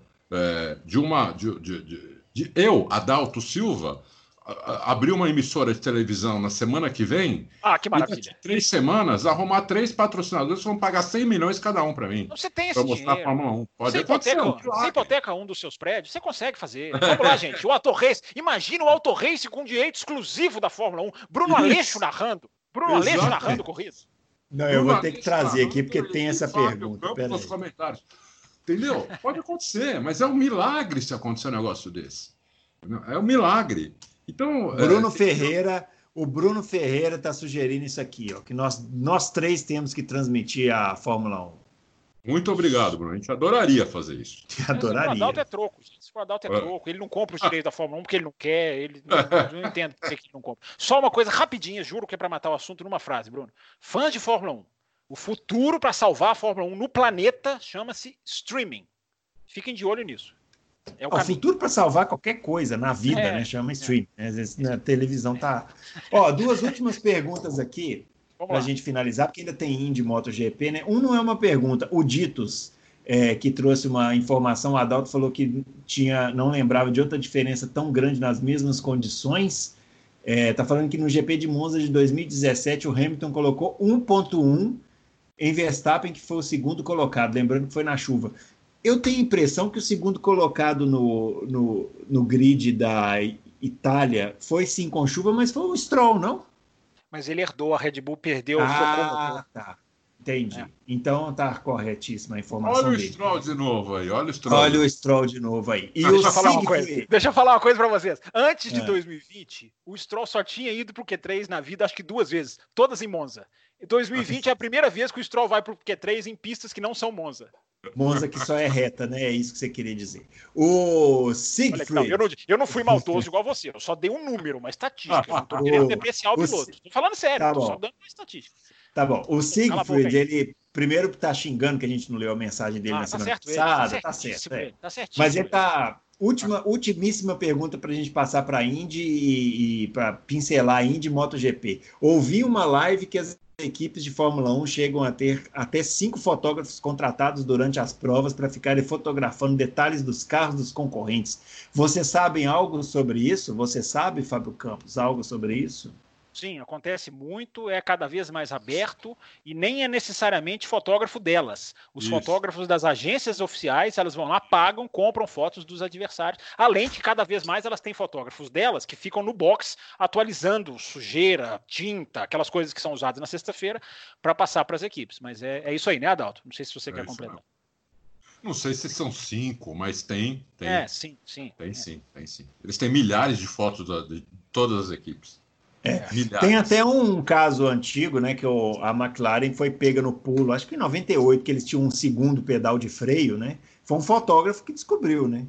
Foi. Botou a câmera lá no, no, no, no, no cockpit, assim, na parte de baixo, é, tirou a foto e, e, descobriu lá e acabou proibido esse dispositivo aí da, da Não, McLaren. Isso, isso ficou mais evidente quando a FIA proibiu de colocar, fechar o box, né? Colocar é. aqueles caras. Lembra aquela, aquelas cenas engraçadas que os mecânicos ficam tudo na frente do carro para a câmera não filmar quando estava dentro do box? Sim. É. Aí, aí o que, que, eles fizeram? Aí eu, eu, rapidinho, Bruno, eu assisti a pré-temporada esse ano, já falei aqui, né? Aí a FIA falou assim: não pode mais colocar tela na frente do box. Só se você tiver que tirar o assoalho do carro. Aí qualquer uhum. de pneu, as equipes iam lá e tiravam o assoalho. Tiravam o assoalho. é engraçado. Não, eles ficavam rindo. O Will Bucks ficou rindo a pré-temporada inteira. Os caras, não, é. furou o pneu, tirou o assoalho do carro. É. Arranhou aqui o Arranhou o parte retrovisor. mais em cima Arranhou do halo. Aí tirou... tirou a sorte do carro. Mas foi, eles, é, é, a Fórmula 1 é, é complicado, é, é, muito complicado. É difícil, né? É, é, aquela coisa, né? Você tem que ficar fazendo regulamento para cercar o tempo inteiro os caras. É impressionante. Por isso que o regulamento deve ter 725 páginas. Não, tem por aí. Tem por aí. É. Bom, vamos lá. Ó. Na Fórmula Indy, então, né, esse fim de semana em Iowa, circuito oval, a vitória foi uma corrida na sexta-feira, uma corrida no sábado, é, vitória do Pagenot na sexta-feira e do Joseph Newgarden no sábado, os dois da Penske. É, na sexta-feira, o Pagenot largou de último e, e, conseguiu ganhar a corrida. A corrida de sábado foi menos movimentada. Agora, uma coisa interessante lá é que a estratégia foi muito decisiva, porque os pneus chegavam num ponto que se desgastavam é. e os carros ficavam três segundos mais é. rápidos uns que os outros numa pista de 20 segundos. É verdade, então, segundos. É, na, na, primeira corrida, isso criou uma situação dramática, porque né, o, os caras da McLaren pararam, trocaram pneus e foram descontando volta e passando todo mundo, e o Pagenot lá na frente, se segurando, mas conseguiu ganhar a corrida, né, Fábio? Mas ainda como, assim foi. passavam, hum. né? No, é. O James Hinchcliffe estava na transmissão, até comentou na NBC. É, é, é até perigoso, porque a, a, a diferença é. de velocidade. Agora, sua memória, parabéns pela sua memória, hein? Para uma corrida de sexta-feira, você está lembrando tudo muito bem. É, porque as, as, duas corridas foram até bem diferentes, né? A, a de sexta-feira foi bem melhor que a de sábado, eu achei. É, inclusive por causa desse final. É, a de sábado foi uma corrida mais é, tradicional, Estável. assim, né? É. Estável, Mas os carros né? andando lado, pista em que os carros conseguem andar lado a lado, é uma, é uma delícia, né, de ver um é. oval. Faz toda a diferença. Não aconteceu sim, tanto sim. no Texas, né? É, tinha aquele é. negócio da baixa, é o, Texas é muito, o Texas é muito rápido, né? É, muito o Texas é uma, é uma ciência diferente, né? Mas é, é, eu gostei das duas corridas, assim, eu achei interessantes, acho que a Indy está num caminho positivo. As duas de Road uhum. América é, não sei se o Adalto já, já assistiu. Se não assistiu, vai ter que assistir. Nós vamos ficar no pé dele. É, foram bem legais de se assistir. É, eu concordo plenamente com você, Bruno. A primeira, a primeira corrida foi difícil até de ler, né? Porque era Sim. uma questão que um ia para o é, box cedo. É. é. e os, e os, os, dois meninos da McLaren estão tão, tão legais de se assistir, né? Os dois meninos da McLaren. A McLaren tá bem. Estão é. fazendo um trabalho legal, beliscando ali bons resultados. Tá? A Indy tá, tá, tá, tá, tá com uma tem coisa para melhorar, claro que tem. Ah, sim, Mas as corridas estão legais de assistir. As corridas. É. E, eles fizeram 15. É, cinco corridas em 15 dias, né? Então. Sim, aliás, sim. você Agora falou um negócio. Vai dar uma... É, vai dar uma paradinha agora, volta no comecinho É. de agosto. É, É. E você sabia que a Penske, Bruno, dá uma curiosidade para você. Você sabia que a Penske, organizações Penske, neste final de semana, fizeram, tiveram oito corridas pelo mundo afora? Eu vi isso, sim. Impressionante, né, meu? É. Pô, o Roger Penske é totalmente fora da casinha, né? meu? Duas na Indy, na V8, aí contando na V8 da Austrália, e contando mais a NASCAR Xfinity, a NASCAR principal, enfim, a Penske correu oito vezes esse final de semana. Oito, teve oito É, imagina. É uma loucura, né? E ganhou e para duas na- finalizar, a, a Indy, um acidente na sexta-feira, Ah, é um verdade. tanto quanto assustador, né? é. Envolvendo. Fosse a eu vi. NASCAR, fosse a. NASCAR, vocês dois estariam me descendo. É, porque esses dois são assim, ouvintes. É, bate um carro da NASCAR, esses dois vão pro WhatsApp e ficam lá. Que absurdo! Não é possível, não dá pra ver isso. Não, mas tem uma diferença, uma diferença básica, né? A NASCAR, eles, algumas batidas são de propósito, né? A, a- Nesse a caso- maioria, parece. É. né? Nesse Absurdo. caso, foi na relargada ali, Tomara naquela que os relargada. ouvintes, a turma do UFC e a turma da NASCAR vão nos, vão nos atacar essa semana. Vocês pediram. Eu já sou, eu sou inimigo da NASCAR. Tem, mas não tem problema, não. Agora, assim, O- o acidente foi perigoso, né, Bruno? Porque foi numa É. relargada e o, e o, o- Como é que ele É. chama? O Herta, né? Achou, O Herta- Que, achou que era pra largar e não era, né? É, ele acelerou e depois freou, e aí o que estava atrás, que era o espanhol, né? O, o novato. Foi no Palu que ele bateu? Acho que foi no Palou. Ah, agora esqueci. Eu vou Foi procurar no, aqui. No, VK? Eu tenho a corrida aqui, eu vou até procurar aqui. É, gente- eu vou procurar aqui agora, mas, mas a questão é que ele, o, o, o Herta decolou e quase pegou a grade, que seria um acidente Verdade. muito grave, né? Parecido É. com o do Robert Wickens, que por sinal Ah, estava não, lá em Iowa, Não, mas ele ia de traseira na grade, né, Bruno? Ele não ia de mas frente, ele ia como- girar na grade, né? Esse que é, É, o ia problema. girar, é ia girar girar. Ele é. deu uma puta sorte ali, meu? Deu É, sorte. resumiu.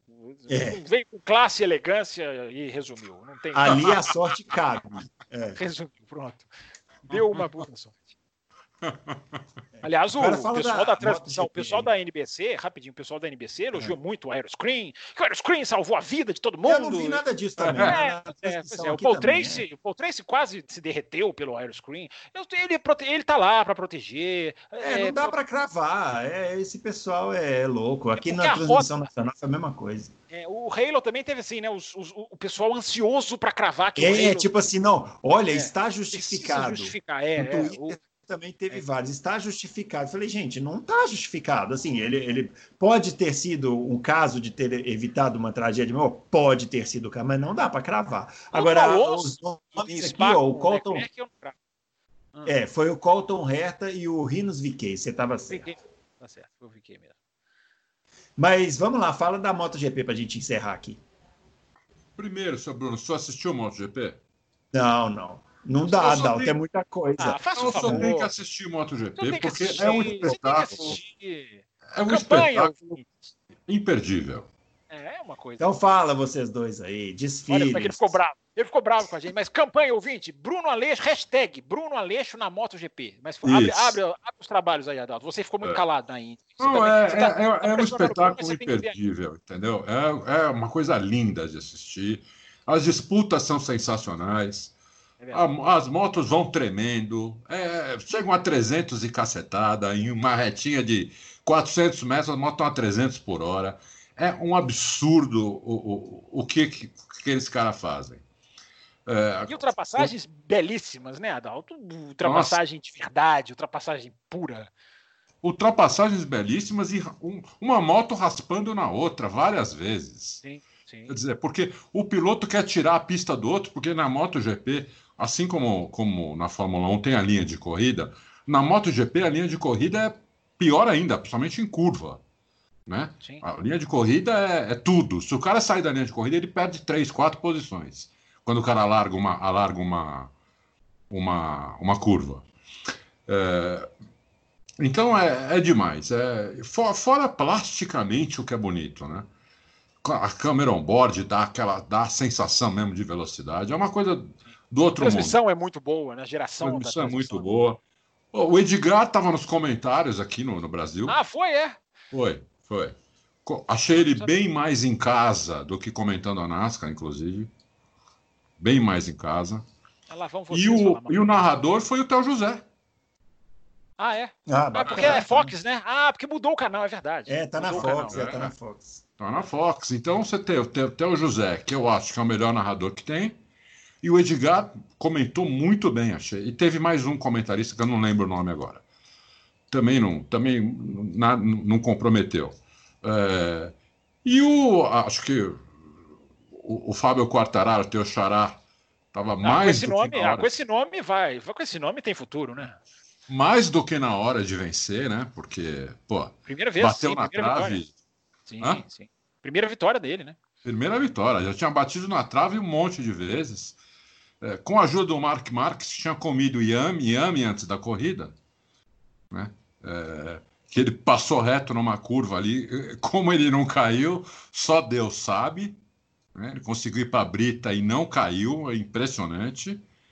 E depois ele tomou, na, na recuperação, ele estava muito acima do limite. Eu estava vendo ele cair. Porque quando, quando ele passou fora, quando ele saiu da pista, ele voltou em último.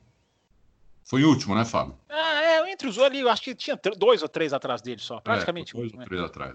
E aí é lógico que ele ia fazer aquela recuperação, porque o cara é um monstro, o cara ia fazer aquela recuperação. Então a câmera ficou nele.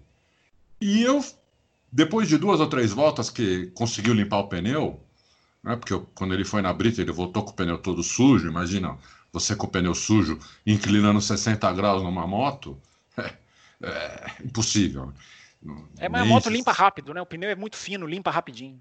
Bem fina. Quando limpou o pneu, ele começou a vir para cima assim de uma maneira impressionante. Começou a tirar a diferença. Só que eu achei que ele estava exagerando. Né? Eu falei, pô, tô vendo ele no chão. Aí não deu outro. Uma hora, uma hora à frente, o pneu pregou e deu aquela catapultada. E ele quebrou, inclusive, o pulso, não foi, Fábio? Quebrou o braço, é. Ah, quebrou o braço, é. É. Tomou um tombaço lá e pro, provavelmente vai ficar umas, umas duas ou três corridas fora, né? É, os caras machucaram esse final de semana, né? O, o Alex Rins, que era uma das promessas para o campeonato, é, é. que caiu no, no, no, na, no, sábado, foi no sábado ou na sexta, enfim. É, não, foi no sábado é, caiu e deslocou o ombro, também é dúvida. Próxima corrida é Jerez, vai, a Fórmula GP está fazendo como a Fórmula 1, né, vai repetir Jerez no final de semana. É, o Carl Crutchlow foi outro que vai precisar fazer uma cirurgia, enfim, o pessoal, aquilo que a gente tanto discutiu na Fórmula 1, né, como os caras voltam enferrujados, na moto é muito mais grave, né, porque na moto, é se você não tá com a mão, você cai, você machuca, machuca. e você não volta, e enfim, já tirou três, né, já tem, já tem três baixas, agora o Mark é, Marques é impressionante. O Mark Marques caiu, o Mark Marques pode demorar duas, três provas para voltar. O campeonato é curtíssimo e eu ainda não arrisco dizer que ele não pode ser campeão. Porque o nível dele, é, a prova que ele vinha fazendo, quando ele caiu, ele estava brigando pela segunda colocação, tendo ido lá para trás. Então, a demonstração de força do Mark Marques foi, foi mais uma vez absurda, ofuscada pela sua queda, mas foi é, foi absurda, enfim. A Honda continua muita coisa igual do ano passado, né? A Yamaha não tem muita reta, vai para a Áustria depois da. Vai para a República Tcheca, depois duas na Áustria, ou seja, estão prevendo uma destruição da Yamaha. A Yamaha ser destruída pelo pelotão na Áustria, porque tomou acho que 10 quilômetros de reta na retinha pequena de Jerez, mas ganhou a corrida. Né? É uma moto muito boa de curva e tem muita curva em Jerez. Então, é. dobradinha da Yamaha. E na MotoGP. Oi, diga. Fábio, o que, que tem nessa pista de Jerez que os caras se machucam tanto lá, Mel? engraçado. Você olha traçado, tudo não tem nada demais. Mas como os caras é se muita brita, né, Adalto? Se você for analisar, é uma pista das antigas, que tem muita brita, por exemplo, se eles caem na Áustria, eles não têm muita brita. Eles, têm, eles vão ter brita onde? Eles vão ter brita, acho que na curva 9. Acho que é. nem na curva 9 tá com muita brita mais. Enfim, a Fórmula 1 acabou de correr lá, eu devia estar tá falando. Ah, na curva 4. Opa, a gente discutiu tanto o Albon, o Hamilton. Ali tem brita. É, o resto da pista não tem. Então, o Jerez eu acho que tem isso, né, Adalto? Tem muita curva num pneu novo, é, às vezes tem essa reação como deu o Marques, né? O pneu não está na temperatura ideal, ou o pneu não tem, o piloto ainda não tem o feeling total do pneu, foi tudo prejudicado, pré-temporada. Eles até testaram em Jerez essa semana antes da corrida, mas enfim, é uma estreia de campeonato, é uma, é muita coisa nova, moto nova. Eu acho que é por isso que machucou muita gente, muita brita, muita é, pista das antigas, né? E, e, moto é assim, você pode ter num final de semana quatro, três baixas, enfim. É, é Não, sim, mas é que eu acho que né, essa pista, o Valentino também uma vez quebrou a perna lá, fratura exposta. É, não sei quem morreu lá, o outro ficou paraplégico lá é, há muitos anos atrás. Quer dizer, é, é uma pista que engraçado, é, você falou bem, muita brita. Mas antigamente também tinha brita em todas as pistas, mas lá sempre dava alguma coisa pesada. E eu não, não, não consigo imaginar por quê. Talvez é, eles sim. abusem, não sei, eu não sei. É, final, esse final de semana então tem mais, tem mais MotoGP para quem quiser ver. Bruno Aleixo na MotoGP, hashtag aí pra gente Bruno lançar. Aleixo incluído incluído e, e, é uma delícia de assistir. Enfim, o campeonato agora com a queda do Marques abre outra perspectiva, porque agora nós vamos ver se esse Quartararo vai conseguir manter. O Vinhales vem muito bem na Yamaha oficial, porque o Quartararo não é da Yamaha oficial, na MotoGP também tem este detalhe. Equipes satélites ganham corridas, tá? Ganham na frente da, da equipe oficial, né? não tem manipulação, não, essas coisas são muito é, comuns na, na MotoGP. Acontece, o melhor ganha. Então, o Quartararo, vamos ver como ele vai. A Ducati é um grande ponto de interrogação. O Dovizioso não se entende com a equipe, não sabe se vai renovar. O irmão do Mark Marques é agora o único piloto da Honda, porque a Honda não vai substituir o Mark nesse final de semana. E ah, ele já corre. Não, já, já anunciou que não vai. Ele, o, o Alex Marques já corre demitido, uma situação inédita. Ele já estreia na equipe. Ele era da Moto 2, foi campeão da Moto 2. Estreia na MotoGP já demitido. Né? Já estreia na, na roda principal, já sabendo que vai para a Honda B no ano que vem, no lugar do Carl Crutchlow. Então, uma situação maluca, né? E, agora, e ele andou super mal, 16, enfim é, mostrando que essa Honda é uma loucura mesmo, que o Mark Marques é um, nasceu em algum planeta que nós temos que descobrir qual é, porque só ele que consegue puxar essa Honda para frente. Então, e tem as Tech 3, as KTMs, o Paul Spargaró, que vai ser o companheiro do Mark Marques em 2021, estreou bem com a KTM, enfim, tem uma série de coisas legais para se acompanhar nesse ano. Jack Miller vem muito forte, ele vai ser promovido para Ducati o ano que vem, enfim, tem muita coisa legal. E o Valentino Rossi, né, que tá, já falou que está 99% acertado com a Yamaha B, vai sair da A para B, o Quartararo vai tomar o lugar dele. E, e ele falou que já está 99% da, da, da, da, negociação avançada. O dirigente da Yamaha B, a Sepang International Racing falou: não, não é bem assim, não. Falta um pouquinho mais, mas eu acho que vai, no final vai dar tudo, tudo vai se encaixar. Só para terminar falando de transmissão, impressionante como a, a, o, BT Esporte da Inglaterra não mandou nenhuma pessoa para lá, nenhuma, nem repórter de pista. Fizeram toda a corrida do estúdio, ao contrário da Sky da Inglaterra, que mandou praticamente todo mundo para a Fórmula 1, deixou só o, o coitado do Karun Shandok e o Anthony Davidson na Inglaterra. Na MotoGP não foi ninguém, todo mundo narrando da Inglaterra, transmitindo da Inglaterra, entrevistando da Inglaterra pelo Zoom, enfim só para fazer esse detalhe das transmissões também. Bruno Aleixo. Muito bem, senhores, é isso. Chegando ao final dessa edição.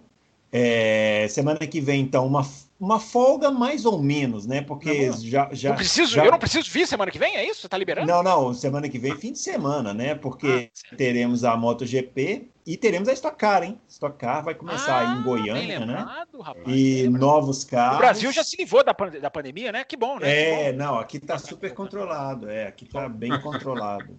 Tá super legal. Hoje os números saíram, a gente está aqui no dia 21 do 7, 1.300, mais de quase 1.400 mortes em um dia. Está tranquilo. É. Não pode se acostumar é. com isso. Pelo é. menos a ressalva na Índia, né? Os Estados Unidos são mais irresponsáveis que o Brasil. Pelo é, menos na é, Índia, todo mundo estava separado. O, o Fábio Campos, a, você há uns três meses, você falou uma coisa aqui que eu, eu anotei e falei assim: esse, esse cara vai ter razão e a gente vai ter que se curvar ao que ele está dizendo. Ele falou assim: eu acho que Brasil e Estados Unidos são duas bombas relógio. Brasil, e nós estamos vendo. A... Índia. Brasil, Índia, Estados Unidos e Índia. É, e nós estamos vendo eles, eles explodirem e, e, é impressionante como ninguém faz absolutamente nada. E, e nós estamos comentando isso aqui. Eu aposto dinheiro que no, nos comentários vai ter alguém que vai falar assim: esse pessoal é exagerado, fica fazendo apocalipse, não sei o quê. Então, é impressionante. Agora, só, é, só, um registro, só, só, um registro rapidinho. Pelo menos na Indy, lá em Iowa, todas as pessoas da arquibancada tinham um distanciamento. Né? É, claro, não é perfeito, não estou dizendo nem que eu sou favorável, mas pelo menos dessa vez fizeram lá é, separações de casais, de famílias, para não se misturar. Tomara que ninguém ninguém seja afetado por essa doença. Os Estados é, Unidos estão muito pior hoje do que estavam lá em março, em abril. Sim, Isso sim, é que é, é. triste. É, a, Stock, a Stock Car pelo menos vai fazer sem público, né? Então já, já, tá, já é melhor, já é menos pior do que a Indy. Enfim, é. é, isso aí. Vai, vai começar, é uma rodada dupla, então vamos ficar atento aí. São novos carros, né? Transmissão é. Provavelmente transmissão do Sport TV, né? E, e, a gente vai ver os novos carros. É, acho que vai ser legal. E na Toyota, próxima né? semana a gente traz Toyota, Toyota e, e, Chevrolet. Muito bem, senhores, é isso. A gente volta na próxima semana com, nova, com a nova edição do seu Loucos por Automobilismo. Um grande abraço para todo mundo e até lá.